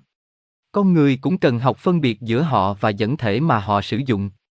Họ sẽ cảm thấy tính chất hư ảo của cái tôi cá nhân, cái tôi của thể trí, biết rằng nó không phải là chính con người họ, và họ tự đồng hóa một cách có ý thức với chân ngã ngự ở trên, với nhân thể ở những cảnh cao cõi thượng giới, vùng vô sắc tướng. Họ biết rằng họ có thể tự rút ra khỏi thể trí, rời bỏ nó để tiến lên cao hơn, mà họ vẫn còn là chính họ. Khi đó họ biết rằng nhiều kiếp sống của họ trên thực tế chỉ là một sự sống, và họ, một con người sống thực, vẫn là họ qua tất cả các kiếp sống. Thoạt đầu con người không ý thức về những đường nối kết giữa những thể khác nhau. Những đường nối kết này vẫn ở đó, nếu không, từ cõi trí họ không thể qua cõi trần, nhưng họ không ý thức sự hiện tồn của chúng. Những đường liên kết này không sinh động tích cực, chúng giống như những cơ quan phôi thai trong cơ thể. Sinh viên sinh vật học đều biết có hai loại cơ quan thô sơ, một loại giữ lại dấu vết những giai đoạn đã qua của cơ thể trong tiến trình tiến hóa, trong khi loại thứ hai cho thấy dấu hiệu của cách thức phát triển tương lai. Những cơ quan này tồn tại nhưng không vận hành, hoạt động của chúng trong cơ thể thuộc về quá khứ hoặc thuộc về tương lai. Tôi mạo mùi so sánh những đường nối kết với những cơ quan thô sơ thuộc loại thứ hai, chúng nối kết thể xác đậm đặc và thể dĩ thái kép với thể vía, thể vía với thể trí, thể trí với nhân thể. Những đường nối kết này hiện tồn, nhưng cần được làm cho hoạt động, có nghĩa là chúng phải được làm cho phát triển, và giống như những cơ quan thể xác, phải được sử dụng mới phát triển. Cũng như dòng sống, dòng tư tưởng chảy xuyên qua chúng, để giữ cho chúng được sống và nuôi dưỡng. Nhưng chúng chỉ dần dần trở nên linh hoạt khi con người sử dụng ý chí, chú tâm làm cho chúng phát triển. Tác động của ý chí bắt đầu làm sinh động một cách chậm chạp những đường nối kết thô sơ, chúng bắt đầu hoạt động và con người bắt đầu sử dụng chúng để tâm thức từ dẫn thể này đi qua dẫn thể khác. Trong thể xác, những va chạm từ bên ngoài và những xung động từ não bộ đi qua những nhóm nhỏ của tế bào thần kinh. Nếu một trong những nhóm tế bào thần kinh này không hoạt động, lập tức có sự xáo trộn và tâm thức cõi trần bị rối loạn. Có những trung tâm tương ứng trong thể vía, nhưng ở người chưa phát triển, chúng còn thô sơ và không hoạt động. Đây là những đường nối kết giữa thể xác và thể vía, giữa thể vía và thể trí, khi con người tiến hóa hơn, chúng được làm sinh động bởi ý chí, giải phóng và hướng dẫn đường đi của hỏa xà, fire hay Kundalini. Giai đoạn chuẩn bị cho tác động giải phóng hỏa xà là sự huấn luyện và thanh lọc những dẫn thể, nếu giai đoạn này không được thực hiện hoàn hảo, hỏa xà sẽ trở nên một năng lực hủy diệt thay vì là một năng lực sinh động. Vậy sự nhấn mạnh vấn đề làm trong sạch hóa các thể rất cần thiết trong giai đoạn chuẩn bị cho tất cả các phương pháp yoga chân chính. Khi một người đã chuẩn bị sẵn sàng để làm sinh động những đường nối kết này một cách an toàn, tự nhiên họ sẽ nhận được sự giúp đỡ từ những vị đang không ngừng tìm cơ hội trợ giúp những người có đạo tâm chân thành và không ích kỷ. Đến một ngày, họ sẽ có thể trượt ra khỏi thể xác trong lúc hoàn toàn thức tỉnh, mà tâm thức không bị gián đoạn, và cảm thấy mình được tự do. Khi họ đã làm được việc này vài lần, sự đi qua từ dẫn thể này sang dẫn thể khác trở nên dễ dàng và quen thuộc. Có một giai đoạn vô thức ngắn, khi thể vía rời bỏ thể xác trong lúc ngủ, ngay đối với một người sinh hoạt một cách chủ động ở trung giới, khi trở về họ không thể nối liền giai đoạn vô thức ấy. Họ rời bỏ thể xác một cách vô thức, và cũng sẽ trở vào lại thể xác một cách vô thức. Khi ở cõi trung giới, tâm thức họ có thể đầy đủ và trong sáng, nhưng khi trở lại thể xác, não bộ hoàn toàn trống rỗng. Đối với người đã phát triển và làm sinh động đường nối kết giữa những dẫn thể, sẽ rời bỏ thể xác một cách có ý thức, họ đã bắt được cầu nối qua cái hố ngăn cách, khi ấy tâm thức họ đi qua nhanh chóng từ cõi này đến cõi kia, và họ tự biết mình vẫn là một người ở cả hai cõi. Khi não bộ càng được huấn luyện để đáp ứng những rung động từ thể vía, hố ngăn cách giữa ngày và đêm càng được bắt cầu nối liền. Não bộ càng trở nên một dụng cụ tốt cho con người sử dụng, hoạt động theo những xung động từ ý chí, giống như một con ngựa thuần thục, tuân theo từng đụng chạm nhẹ của bàn tay và đầu gối của người cởi. Cõi trung giới mở rộng cho những người đã kết hợp được hai dẫn thể thấp của tâm thức, nó thuộc vào người ấy với tất cả những khả năng, năng lực rộng lớn, để họ có nhiều cơ hội phụng sự hơn. Niềm vui sướng của họ là giúp đỡ những người đau khổ, khiến những người này cảm thấy bớt đau buồn tuy không ý thức được lý do, và gánh nặng đè trên vai họ được nhẹ nhàng hơn như một phép lạ. Ở trình độ cao hơn, con người có thể bắt cầu nối qua hố ngăn cách giữa kiếp này với kiếp kia. Có trí nhớ không gián đoạn xuyên qua ngày và đêm, có nghĩa là thể vía đang hoạt động hoàn hảo, và đường nối kết giữa nó và thể xác hoàn toàn linh hoạt. Nhưng nếu một người muốn bắt cầu nối giữa kiếp này với kiếp khác, họ phải làm nhiều hơn là hoạt động có ý thức trọn vẹn trong thể vía và cả thể trí, vì cũng như thể vía, thể trí được cấu tạo bởi chất liệu của những cảnh thấp cõi trí, và sự tái sinh không bắt đầu từ những cảnh này. Thể trí tan rã khi đến lúc, cũng như đối với thể vía và thể xác, và không mang theo được gì. Chính là nhân thể tồn tại từ kiếp này qua kiếp kia, trong nhân thể mọi sự vật được tích chứa, mọi kinh nghiệm được duy trì. Từ nhân thể, tâm thức được rút ra, và từ nơi cư trú của nhân thể, con người đi xuống tái sinh. Lúc chết, con người rút ra khỏi phần đậm đặc của thể xác, để lại nó tan rã và những phân tử của nó hoàn trả lại cõi vật chất, không gì còn lại để chứa đựng đường nối kết từ trường cho trí nhớ. Bây giờ người chết ở trong phần thanh nhẹ của thể xác, tức thể phách, nhưng trong vòng vài giờ, họ cũng rũ bỏ nó, và nó cũng sẽ tan rã thành những nguyên tố. Như thế, linh hồn không còn liên hệ gì đến thể phách mà nó đã bỏ lại. Con người qua cõi trung giới, ở đó cho đến lúc họ rũ bỏ thể vía để qua cõi trí, họ để lại thể vía giống như họ đã để lại thể xác. Đến lượt xác chết thể vía tan rã và hoàn trả lại chất liệu tạo ra nó vào cõi trung giới, không gì còn lại để chứa đựng đường nối kết từ trường cho trí nhớ. Sau khi bỏ thể vía, con người sống trong thể trí ở vùng sắc tướng của cõi thượng giới, họ sống ở đây vài trăm năm để làm tăng cường những khả năng và vui hưởng quả lành. Khi thời giờ đến, từ thể trí con người rút ra tinh túy của tất cả những gì họ đã góp nhặt được và đồng hóa, rồi họ phải rời bỏ thể trí, để lại nó tan rã giống như trường hợp các thể khác. Theo quan điểm của chúng ta, thể trí rất thanh nhẹ, nhưng nó không đủ thanh nhẹ để đi qua những cảnh cao hơn của cõi thượng giới. Như thế con người cũng phải rũ bỏ thể trí để nó hoàn trả lại những chất liệu cấu tạo nên nó vào vùng thấp cõi thượng giới, một lần nữa, chúng ta nhận thấy sự phân giải hợp chất thành những nguyên tố. Trên con đường đi lên, con người tự giải phóng khỏi thể này đến thể khác, chỉ đến khi đạt tới những cảnh vô sắc tướng cõi thượng giới, con người mới thoát khỏi những vùng mà sự chết còn thống trị. Cuối cùng con người cư trú trong nhân thể, ở đó sự chết không có quyền lực, ở đó họ tích trữ tất cả những gì họ đã góp nhặt. Vì lý do đó mà thể này có tên là nhân thể, trong thể này chứa đựng mọi nguyên nhân ảnh hưởng đến những kiếp tái sinh tương lai. Kế đó, trong nhân thể, con người bắt đầu hoạt động có ý thức đầy đủ ở những cảnh vô sắc tướng của cõi trí trước khi có thể mang trí nhớ xuyên qua cái hố của sự chết. Khi vào vùng cao cả này, một linh hồn chưa phát triển không thể giữ lại ý thức của nó, họ mang theo mầm mống những phẩm chất của họ. Một ánh chớp của tâm thức cho họ thấy được quá khứ và tương lai, linh hồn bị chói mắt và chìm đắm vào sự tái sinh. Con người mang những hạt giống trong nhân thể và ném những hạt giống này ra mỗi cõi tương ứng với chúng. Ở vùng sắc tướng của cõi trí, hạt giống trí tuệ kéo về quanh chúng chất liệu thuộc những vùng này để tạo nên thể trí mới. Chất liệu vừa được góp nhặt cho thấy những đặc tính trí tuệ được nảy sinh từ mầm móng bên trong nó, như quả sồi phát triển thành cây sồi bằng cách thu góp những chất liệu thích hợp từ đất và không khí. Như thế, hạt giống trí tuệ phải phát triển theo bản chất của chính nó, không thể khác được. Do đó nhân quả tác động trong sự cấu tạo những dẫn thể, và con người thu hoạch mùa màng từ những hạt giống mà họ đã gieo. Hạt mầm được nhân thể gieo ra ngoài chỉ có thể tăng trưởng theo loại của nó, thu hút vào nó cấp độ chất liệu giống với nó, sắp xếp chất liệu theo khuôn mẫu để tạo ra bản sao của phẩm chất con người quá khứ. Khi con người xuống đến cõi trung giới, những hạt mầm thuộc về cõi này được ném ra, kéo về quanh chúng chất liệu trung giới và những tinh hoa chất thích hợp. Khi đến cõi trung giới, những sự thèm khát, cảm xúc và đam mê tái xuất hiện trong thể cảm dục hay thể vía, vừa được tái tạo. Con người không nhớ được những kiếp quá khứ, vì chưa có được ý thức như một dẫn thể trong nhân thể, nói khác đi, nhân thể chưa phát triển hoạt động của chính nó. Nó linh hoạt một cách không ý thức, tức chưa có sự tự ý thức, chỉ đến khi nó tự ý thức hoàn toàn, trí nhớ mới có thể đi qua từ cõi này đến cõi kia và từ kiếp này đến kiếp khác. Khi con người phát triển hơn một ít, những ánh chớp của tâm thức chiếu soi những mảnh vụn quá khứ, nhưng những ánh chớp này cần được biến đổi thành một ánh sáng liên tục trước khi con người có được trí nhớ không bị gián đoạn. Con người có thể thúc đẩy sự phát triển tâm thức ở những cõi cao, nếu họ kiên nhẫn, cố gắng và can đảm.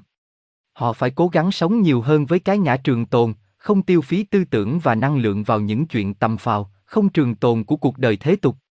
Tôi không có ý nói con người phải sống mơ mộng, không thực tế, trở nên một thành viên vô dụng của gia đình và xã hội.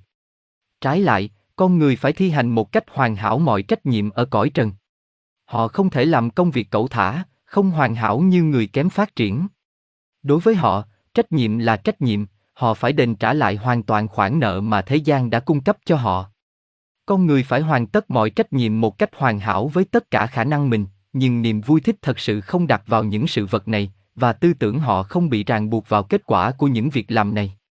Ngay sau khi đã hoàn thành bổn phận, tư tưởng họ quay về sự sống trường tồn, thăng hoa năng lực lên cấp độ cao cả, bắt đầu sống ở đó và thẩm định giá trị những điều tầm thường, vô bổ của đời sống thế gian.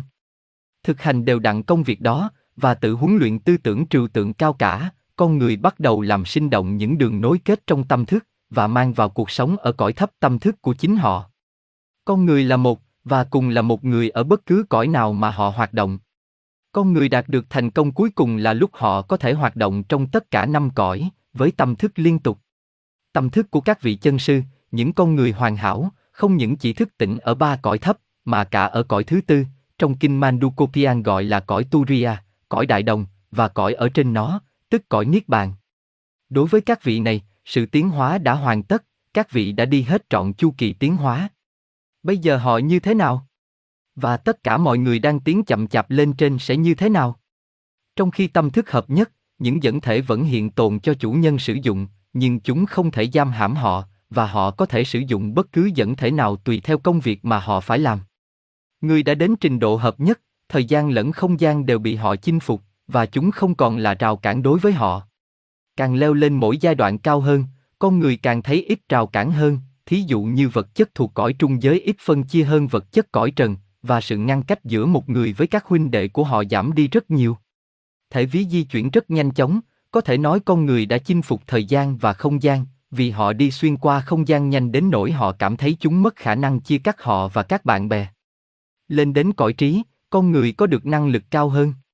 Khi nghĩ đến một nơi chốn, họ hiện diện ngay nơi đó, khi nghĩ đến một người bạn, người bạn hiện diện trước mặt họ. Tâm thức con người vượt quá giới hạn của vật chất, không gian và thời gian, và con người hiện diện bất cứ nơi nào mà họ muốn. Mọi vật mà họ thấy, họ thấy ngay tức khắc vào lúc mà họ chú ý đến chúng. Mọi âm thanh mà họ nghe, họ nghe toàn thể âm thanh như một ấn tượng đơn độc. Vật chất, không gian và thời gian, như được biết đến ở cõi trần, đều không tồn tại ở cõi trí, chuỗi nối tiếp không còn hiện hữu trong hiện tại vĩnh cửu. Khi con người lên cao hơn, hàng rào ngăn cách giữa những tâm thức biến mất, họ cảm nhận là một với những tâm thức khác, họ có thể suy nghĩ như người khác suy nghĩ, cảm giác như người khác cảm giác, nhận biết như người khác nhận biết. Con người có thể xâm nhập vào giới hạn của người khác trong một lúc, để hiểu chính xác người ấy đang nghĩ gì, nhưng vẫn giữ trọn ý thức của riêng mình.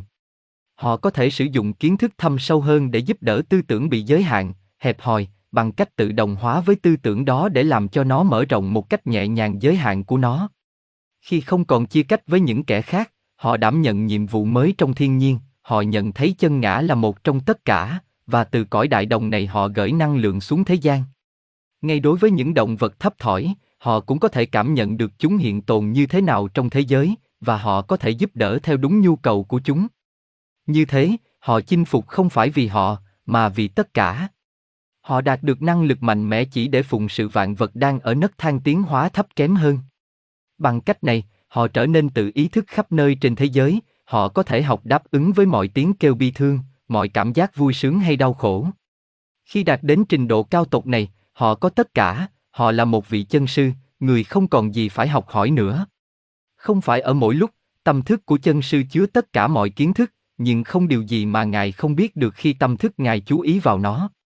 Trong vòng tiến hóa này, không có gì ngài không thông hiểu, và như thế ngài có thể trợ giúp tất cả.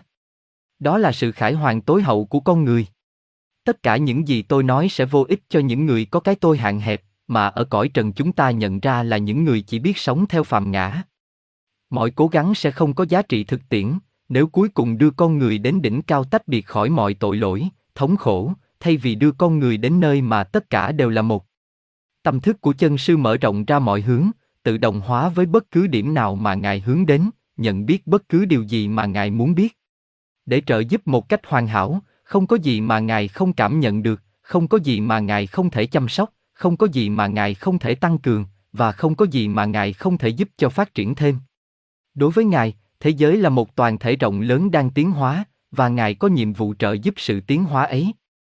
Nếu cần, vị chân sư có thể tự hòa đồng với bất cứ giai đoạn nào, để trợ giúp người khác đang ở giai đoạn đó. Ngài trợ giúp sự tiến hóa cho tất cả mọi loài kim thạch, thảo mộc, thú cầm và con người, mỗi loài theo cách riêng của nó. Ngài giúp tất cả vạn vật như tự giúp mình. Vì sự huy hoàng của đời sống Ngài là để cho tất cả, và khi giúp đỡ người khác, Ngài nhận thấy họ là chính Ngài. Điều bí nhiệm là khi con người phát triển, tâm thức dần dần mở rộng ra để bao gồm càng ngày càng nhiều, trong khi nó trở nên trong sáng hơn, sống động hơn, mà không mất sự nhận thức về chính nó. Khi một điểm đã trở thành một khối hình cầu, khối cầu nhận thấy chính nó là một điểm. Mỗi điểm chứa đựng tất cả, và tự biết nó là một với những điểm khác. Cái bên ngoài được thấy như là sự phản ảnh của cái bên trong. Thực tại là sự sống duy nhất, và sự dị biệt chỉ là ảo ảnh cần được khắc phục.